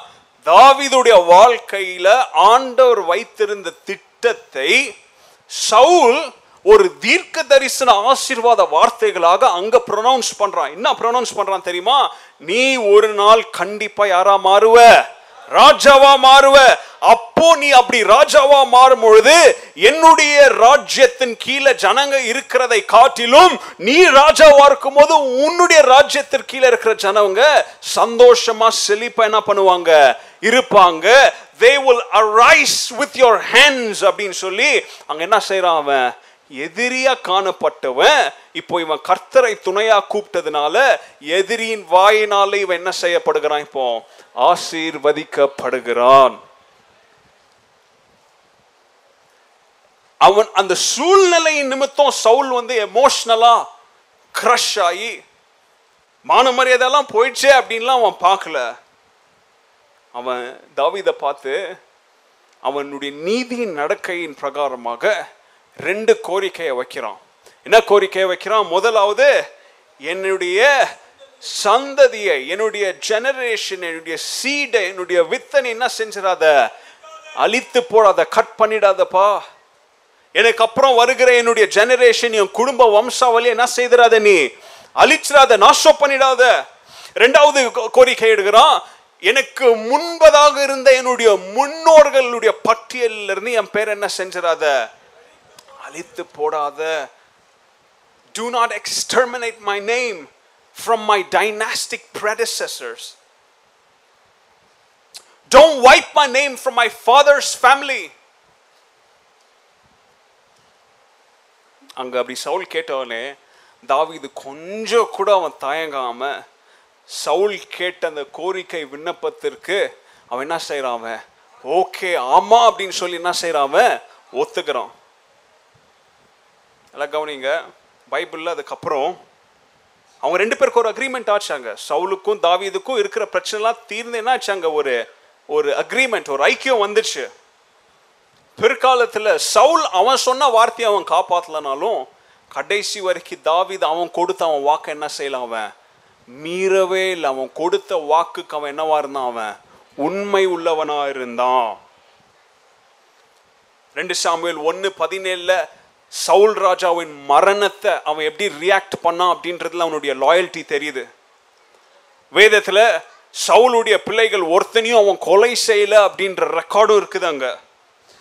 சவுல் ராஜாவுடைய அநேக பிள்ளைகளை பெலிஸ்தியரும் கிபினே கிபினியாட்ஸ் கிபியனைட்ஸ்ன்னு சொல்லக்கூடிய அந்த கூட்டத்தாரும் தான் நிறைய பேர் அவங்கள கொலை செய்தாங்களே தவிர தாவிது ஒரு பையங்களும் என்ன செய்யல அவன்? அழிக்கல கொலை செய்யல. இன்னும் ரொம்ப ஒரு குட் எக்ஸாம்பிள் வந்து ரெண்டு சாமியல் ஒன்பதாவது அதிகாரத்தில் பத்தொன்பது இருபத்தொன்னுலாம் நீங்கள் போய் பார்க்கலாம். மெஃபிபோசெத் அப்படின்றவனை எப்படி அவன் அவனுடைய அரண்மனையில் அழைத்து அவனுக்கு இருக்க இடம் கொடுத்து அவனுக்கு ஒரு கௌரவ பதவியை கொடுத்து கர்த்தரை ஆராதிக்க ஒரு ஆல்டரையும் சாங்க்சரியும் கொடுத்தான் அப்படின்னு சொல்லி அவன் அன்னைக்கு சவுலோடு செஞ்ச ஒப்புதத்திலிருந்து அவன் கடைசி வரைக்கும் என்ன செய்யல அவன் மீறவே இல்லை. நல்லா கவனிங்க. ஒப்புரவாகுதலுக்கு மிக முக்கியமான ரெண்டு அடையாளம் முதலாவது தொடருகிற அன்பும் நற்கிரியைகளும். நல்லா கவனிங்க. நீங்க ஒருத்தரோடு நல்ல உறவு மறுபடியும் ஒ- ஒடிஞ்சு போன உறவு உடைஞ்சு போன அந்த ஐக்கியம் மறுபடியும் கட்டப்படுது அப்படின்னா அதுக்கு காணப்பட வேண்டிய ரெண்டு அவுட்வேர்ட் சைன்ஸ் வந்து கண்டினியூவிங் லவ் தொடருகிற அன்பும் குட்னஸ் கைண்ட்னஸ் குட் டீட்ஸ் நற்கிரியைகளும். கிறிஸ்தவர்களுக்கு மன்னிப்பு மன்னிப்பு அப்படின்னு சொல்லி பேச தெரியும். மன்னிப்பை குறித்து நல்லா அருமையா பிரசங்கம்லாம் பண்ண தெரியும். மன்னிப்பை குறித்து கதைகள் சொல்ல தெரியும். மன்னிப்பை குறித்து எல்லா வேத வசனங்களும் சொல்ல தெரியும். ஆனால் மன்னிப்பு கேட்க வேண்டிய சூழ்நிலையோ அல்லது பிறரை மன்னிக்க வேண்டிய சூழ்நிலை வந்தால் கிறிஸ்தவர்களுக்கு மன்னிப்பு என்றால் என்ன அப்படின்னு சொல்லி பெரிய டயலாக் எல்லாம் பேசுவாங்க. சங்கீதக்காரன் நீங்கள் மன்னிப்பு கேட்பதும் மன்னிக்கப்பட்டதற்கு ஒரு நல்ல அடையாளமாக அவங்க என்ன செய்கிறாங்க எடுத்து காட்டாங்க இருக்கிறோம். இன்றைக்கு என்னுடைய செய்தியின் தலைப்பு யூஸ்வலி ஃபஸ்ட்டே சொல்லுவேன் இன்னைக்கு கடைசியில் சொல்கிறேன் showing grace to difficult people in our lives showing mercy to those who hate us. Being kind to our enemies. நம்முடைய வாழ்க்கையில கடினமானவர்களிடம் தேவனுடைய அன்பை நாம் எப்படி காண்பிக்க வேண்டும்? நம்முடைய வாழ்க்கையில எதிரிகளை போல நம் மத்தியிலே நமக்கு முன்பதாக நிற்கிறவர்களிடம் நாம் எப்படி கிருபையாக இருக்க வேண்டும்? அப்படின்னு சொல்லி மூன்று காரியத்தை உங்களுக்கு நான் சொல்லியிருக்கிறேன். மறுபடியும் நான் ஞாபகப்படுத்துகிறேன் முதலாவது அந்த கிருபை பாராட்டுதல நமக்கு விரோதமாய் எழும்புகிறவர்களுக்கு விரோதமாக நாம் என்னைக்கும் என்ன செய்யக்கூடாது? எழும்பக்கூடாது. துர் ஆலோசனைகளை கேட்டு நடவாமல் தேவனுடைய சத்தம் எது? மனிதனுடைய சத்தம் எது என்று பிரித்து பார்க்கக்கூடிய அறிவு நமக்கு வேண்டும். ரெண்டாவது ஒப்புரவாகுதலில் முதல் படியை யார் எடுத்து வைக்கணும்? நான் சொல்லுங்க. நாம் இல்லை நான் எடுத்து வைக்குவேன்னு சொல்லணும். மூன்றாவது ஒருவருக்கொருவர் தொடருகிற அன்பையும் நற்கிரியைகளையும் செய்வோம் என்கிற ஒரு ஒப்புந்ததலுக்குள்ளாக என்ன செய்யணும் நாம வரணும். ஏன்னா அன்னைக்கு அவங்க போட்ட அக்ரிமெண்ட்ல ஒருத்தன் தான் அவனுடைய பார்ட்டை கீப் அப் பண்ணான். ஒருவருக்கொருவர் நன்மை செய்வதிலே தீர்மானம் எடுக்க வேண்டும். இன்னைக்கு தாவிதுடைய இந்த சம்பவத்திலிருந்து நம்முடைய வாழ்க்கையில நம்ம கற்றுக்கொள்ள வேண்டிய காரியங்கள் அநேகம். அநேக காரியங்கள் நம்ம கற்றுக்கொள்ள வேண்டும். சவுளுடைய வாழ்க்கையை பார்த்தீங்கன்னா ஒரு மனிதனின் ராஜாவாக அவன் காணப்படுகிறான். ஆனா தாவிது ஒரு தேவனுக்கு ஏற்ற ராஜாவாக அவன் காணப்படுகிறான். He was a man's kind of king but David was a God's kind of king ரெண்டாவது சவுல் ஜனங்களுடைய துதிக்கு ஏக்கமுள்ள ஒரு மனிதனாக இருந்தான். ஜனங்க அவனை துதித்து பாடணும் ஜனங்க அவனை புகழணும் அப்படின்ற ஏக்கமுள்ள விருப்பமுள்ள ஒரு மனிதனா இருந்தான். ஆனா தாவிது தேவனுடைய இருதயத்தை தேடுகிற தேவனுடைய இருதயத்திற்கு பக்கமாக இருக்க விரும்புகிற ஒரு மனுஷனா இருந்தான் இதெல்லாம் நான் எதற்கு சொல்றேன்னா நீங்க யாரை போல மாற வேண்டும் அப்படின்னு சொல்லி தீர்மானம் செய்யுங்க நீ கிளம்பி போறதுக்கு முன்பதாக. மூணாவது சவுல் எவ்வளோ பெரிய ராஜாவா இருந்தாலும் முடிவில் அவனுடைய ராஜரீகம் ஆண்டவரால ரிஜெக்ட் செய்யப்பட்டுச்சு. ஆனா தாவீது ராஜா அவனுடைய ராஜரீகம் அப்போதைக்கு மாத்திரம் இல்ல கிறிஸ்துவின் பிறப்பு வருகை வரைக்கும் அது என்ன செய்யப்பட்டுச்சு? அப்ரூவ் செய்யப்பட்டுச்சு. நாலாவது காரியம் சவுல் வந்து கொடூரமானவனா இருந்தான். அவன் கொடுமை செய்தவனா இருந்தான். பழி வாங்கும் குணத்தோடு தி- சுற்றி திரிந்தான். ஆனா தாவிது தேவனுடைய இருதயத்தை போல kind merciful and gracious king அவன் மாறினான். ஐந்தாவதாக சவுல் கடைசி வரைக்கும் ஒரு சில காரியங்களை மன்னிக்காதவனாவே என்ன பண்ணான்? அன்ஃபர்கிவிங் ஹார்ட் அவன் இறந்து போயிட்டான். ஆனா தாவீது மன்னிப்பு கேட்கிறவனாகவும் பிறரை மன்னிக்கிறவனாகவும் என்ன செய்தான் அவன்? வாழ்ந்தான். உண்மைகளை முகற்றுக்கு நேராக வைத்து நம்மை கேள்வி கேட்கும் முழு சூழ்நிலையில சவுல் பொய் சொல்றவனாக காணப்பட்டான். ஆனால் தாவிது ஆமாப்பா தப்பு செஞ்சுட்டேன். பொய்யெல்லாம் சொல்ல விரும்பல தப்பு செஞ்சுட்டேன். என்ன பண்ணுறது நானும் மனுஷன்தான். அப்படின்னு சொல்லி டயலாக்லாம் பேசல. தப்பை ஒற்றுக்கொண்டு மறுபடியும் ஆண்டவருடைய பாதத்தில் விழுந்து மன்னிப்பு கேட்டு மனம் திரும்பின ஒரு நல்ல ரைச்சஸ் மேனுக்கு அடையாளமாக அவன் இருக்கிறான். சவுல் எப்பொழுதும் பயம் நிறைந்து பயத்தோடு வாழ்ந்து வந்தான். ஆனால் சங்கீதக்காரன் கரேஜஸா வெற்றி உள்ள ஒரு வாழ்க்கை எப்படி வாழணும் அப்படின்றதுக்கு எடுத்துக்காட்டா இருக்கிறான். சவுல் தன்னுடைய வாழ்க்கையின் முடிவில் ஆண்டவரோடு பிரிக்கப்பட்டவனா இருக்கிறான். ஆனா தாவீது உலகம் முடியும் பரியந்தம் வரைக்கு நாம அவனை முகமுகமா பரலோகத்துல சந்திக்கிற வரைக்கு ஆண்டவரோடு அவன் சமாதானத்துல என்ன செய்து வந்தான் அவன்? வாழ்ந்து வந்தான். அமெரிக்க தேசத்தில் ஒரு சில ஆண்டுகளுக்கு முன்பதாக மயாமி நர்சிங் ஹோம் அப்படின்னு சொல்லக்கூடிய ஒரு ரிட்டையர்மெண்ட் ஹோமில் ஒரு எழுபத்தி ஏழு வயதான ஒரு தகப்பனார் சாவ இருக்கிற சூழ்நிலையில் தான் மறிப்பதற்கு முன்பதாக ஒரு உண்மையை இந்த உலகத்திற்கு சொல்ல வேண்டும். I want to make a confession அப்படின்னு சொல்லி ஒரு அறிக்கையிட்டார்.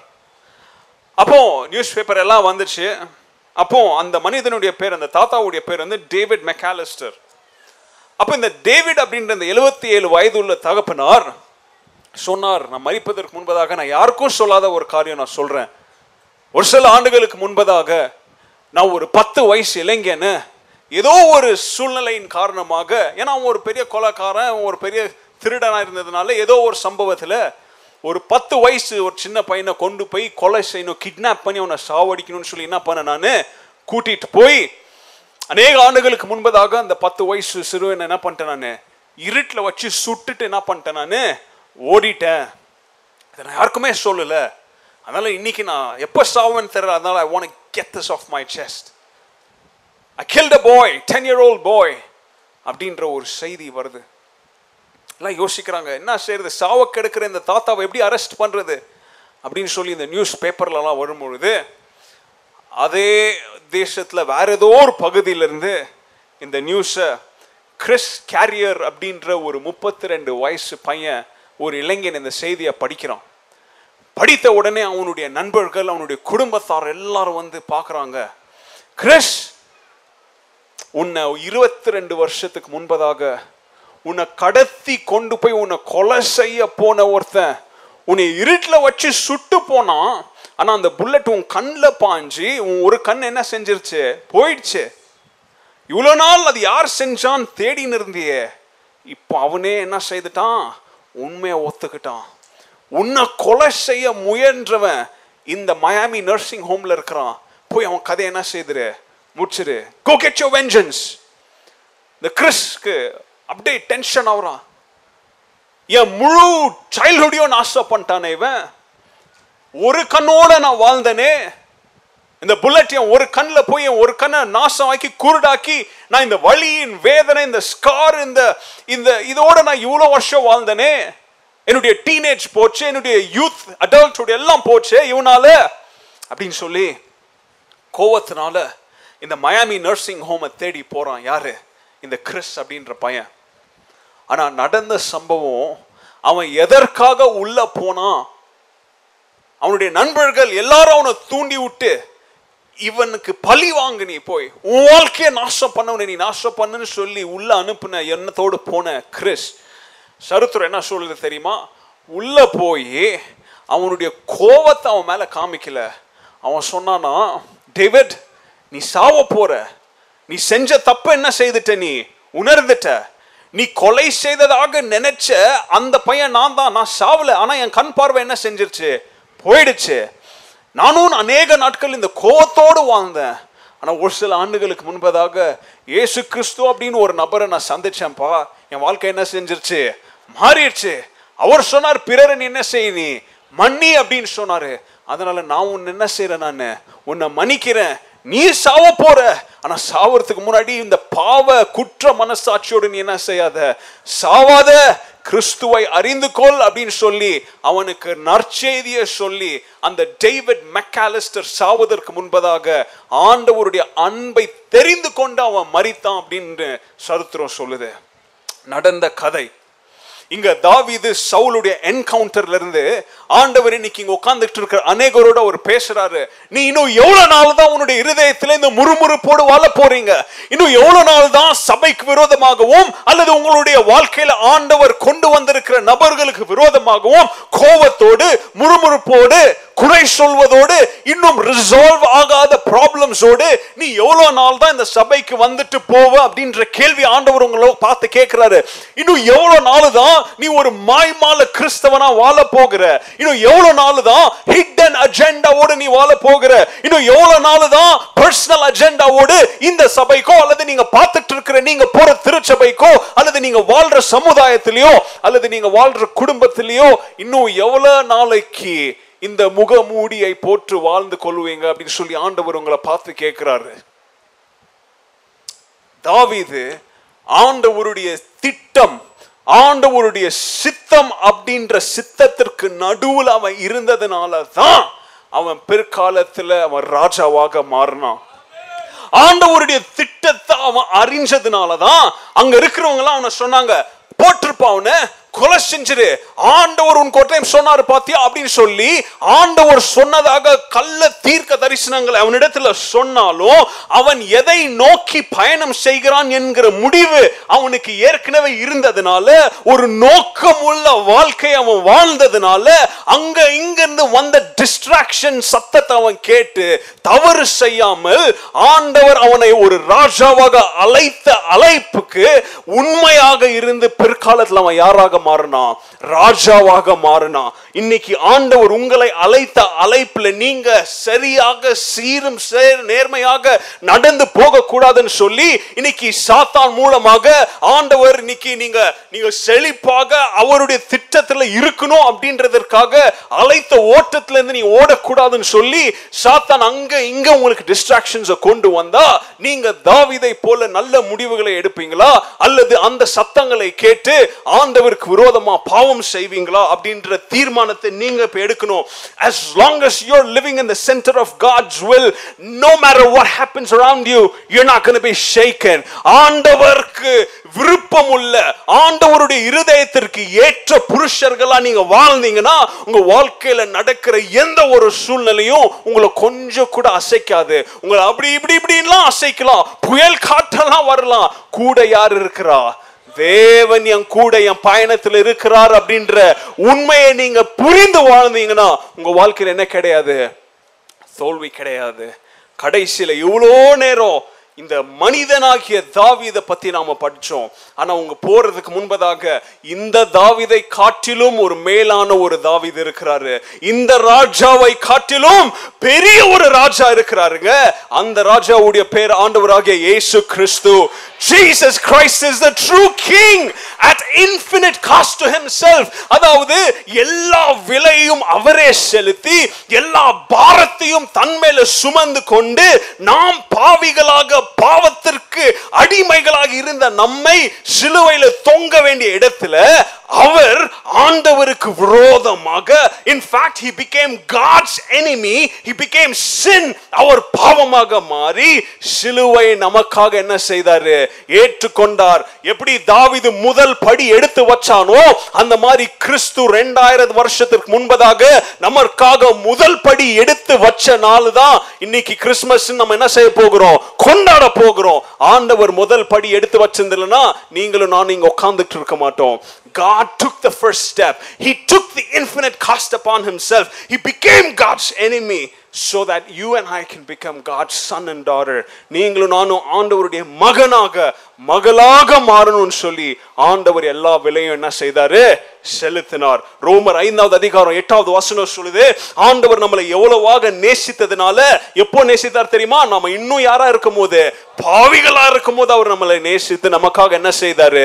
மறித்தார் ரோமர் எட்டாவது அதிகாரம் இருபத்தி எட்டாவது வசனம் சொல்லுது நாம ஆண்டவருக்கு விரோதமா வாழ்கிற வாழ்க்கையில அவர் நம்மளை பாதிக்க வேண்டும் அதாவது நம்மளை ஹார்ம் பண்ண வேண்டும் சொல்லி அவர் யோசிக்காம அவர் முதல் படி எடுத்து வச்சு எதற்கு தெரியுமா? நம்முடைய வாழ்க்கையில நடப்பதெல்லாம் எதற்காக? நன்மைக்கென்று. ஆண்டவர் முதல் படி என்ன செய்தாரு? எடுத்து வச்சாரு. The truth should resonate in your heart today. நீங்க வீட்டுக்கு போகும்போது இந்த சத்தியம் உங்களுடைய யோசனைகள் எண்ணெய்கள் எண்ணங்களையும் ஒரு எக்கோ போல ஒரு சவுண்ட் வேவ் போல போய்கிட்டே இருக்கணும். எப்படி தாவிது ஹியூமிலிட்டியோடு பேஷன்ஸோடு தாழ்மையோடு பொறுமையோடு அவனுடைய வாழ்க்கையில அவன் சந்தித்த ஒரு தடையை அவன் தவிர்த்து இருந்தானோ இன்றைக்கு ஆண்டவருடைய கிருபையால ஆண்டவரே நான் நியாயம் செய்ய விரும்பவில்லை. நீர் நியாயாதிபதியாக வந்து எனக்கு நியாயம் செய்யும் ஆண்டவரே அப்படின்னு சொல்லி முறிந்து போன எல்லா உறவுகளையும் ஆண்டவரே சரி செய்ய நான் முதல் படி எடுத்து வைக்கிறேன்னு சொல்லி எத்தனை பேர் ஒப்பு கொடுக்க ஆயத்தமா இருக்கிறீங்க? எலும்பி நின்று கண்களை மூடி ஆண்டவரை நோக்கி ஆண்டவரே இன்றைக்கு நான் ஒரு நல்ல தீர்மானத்தை செய்ய ஆயத்தமாக இருக்கிறேன். God, I want to make a good decision.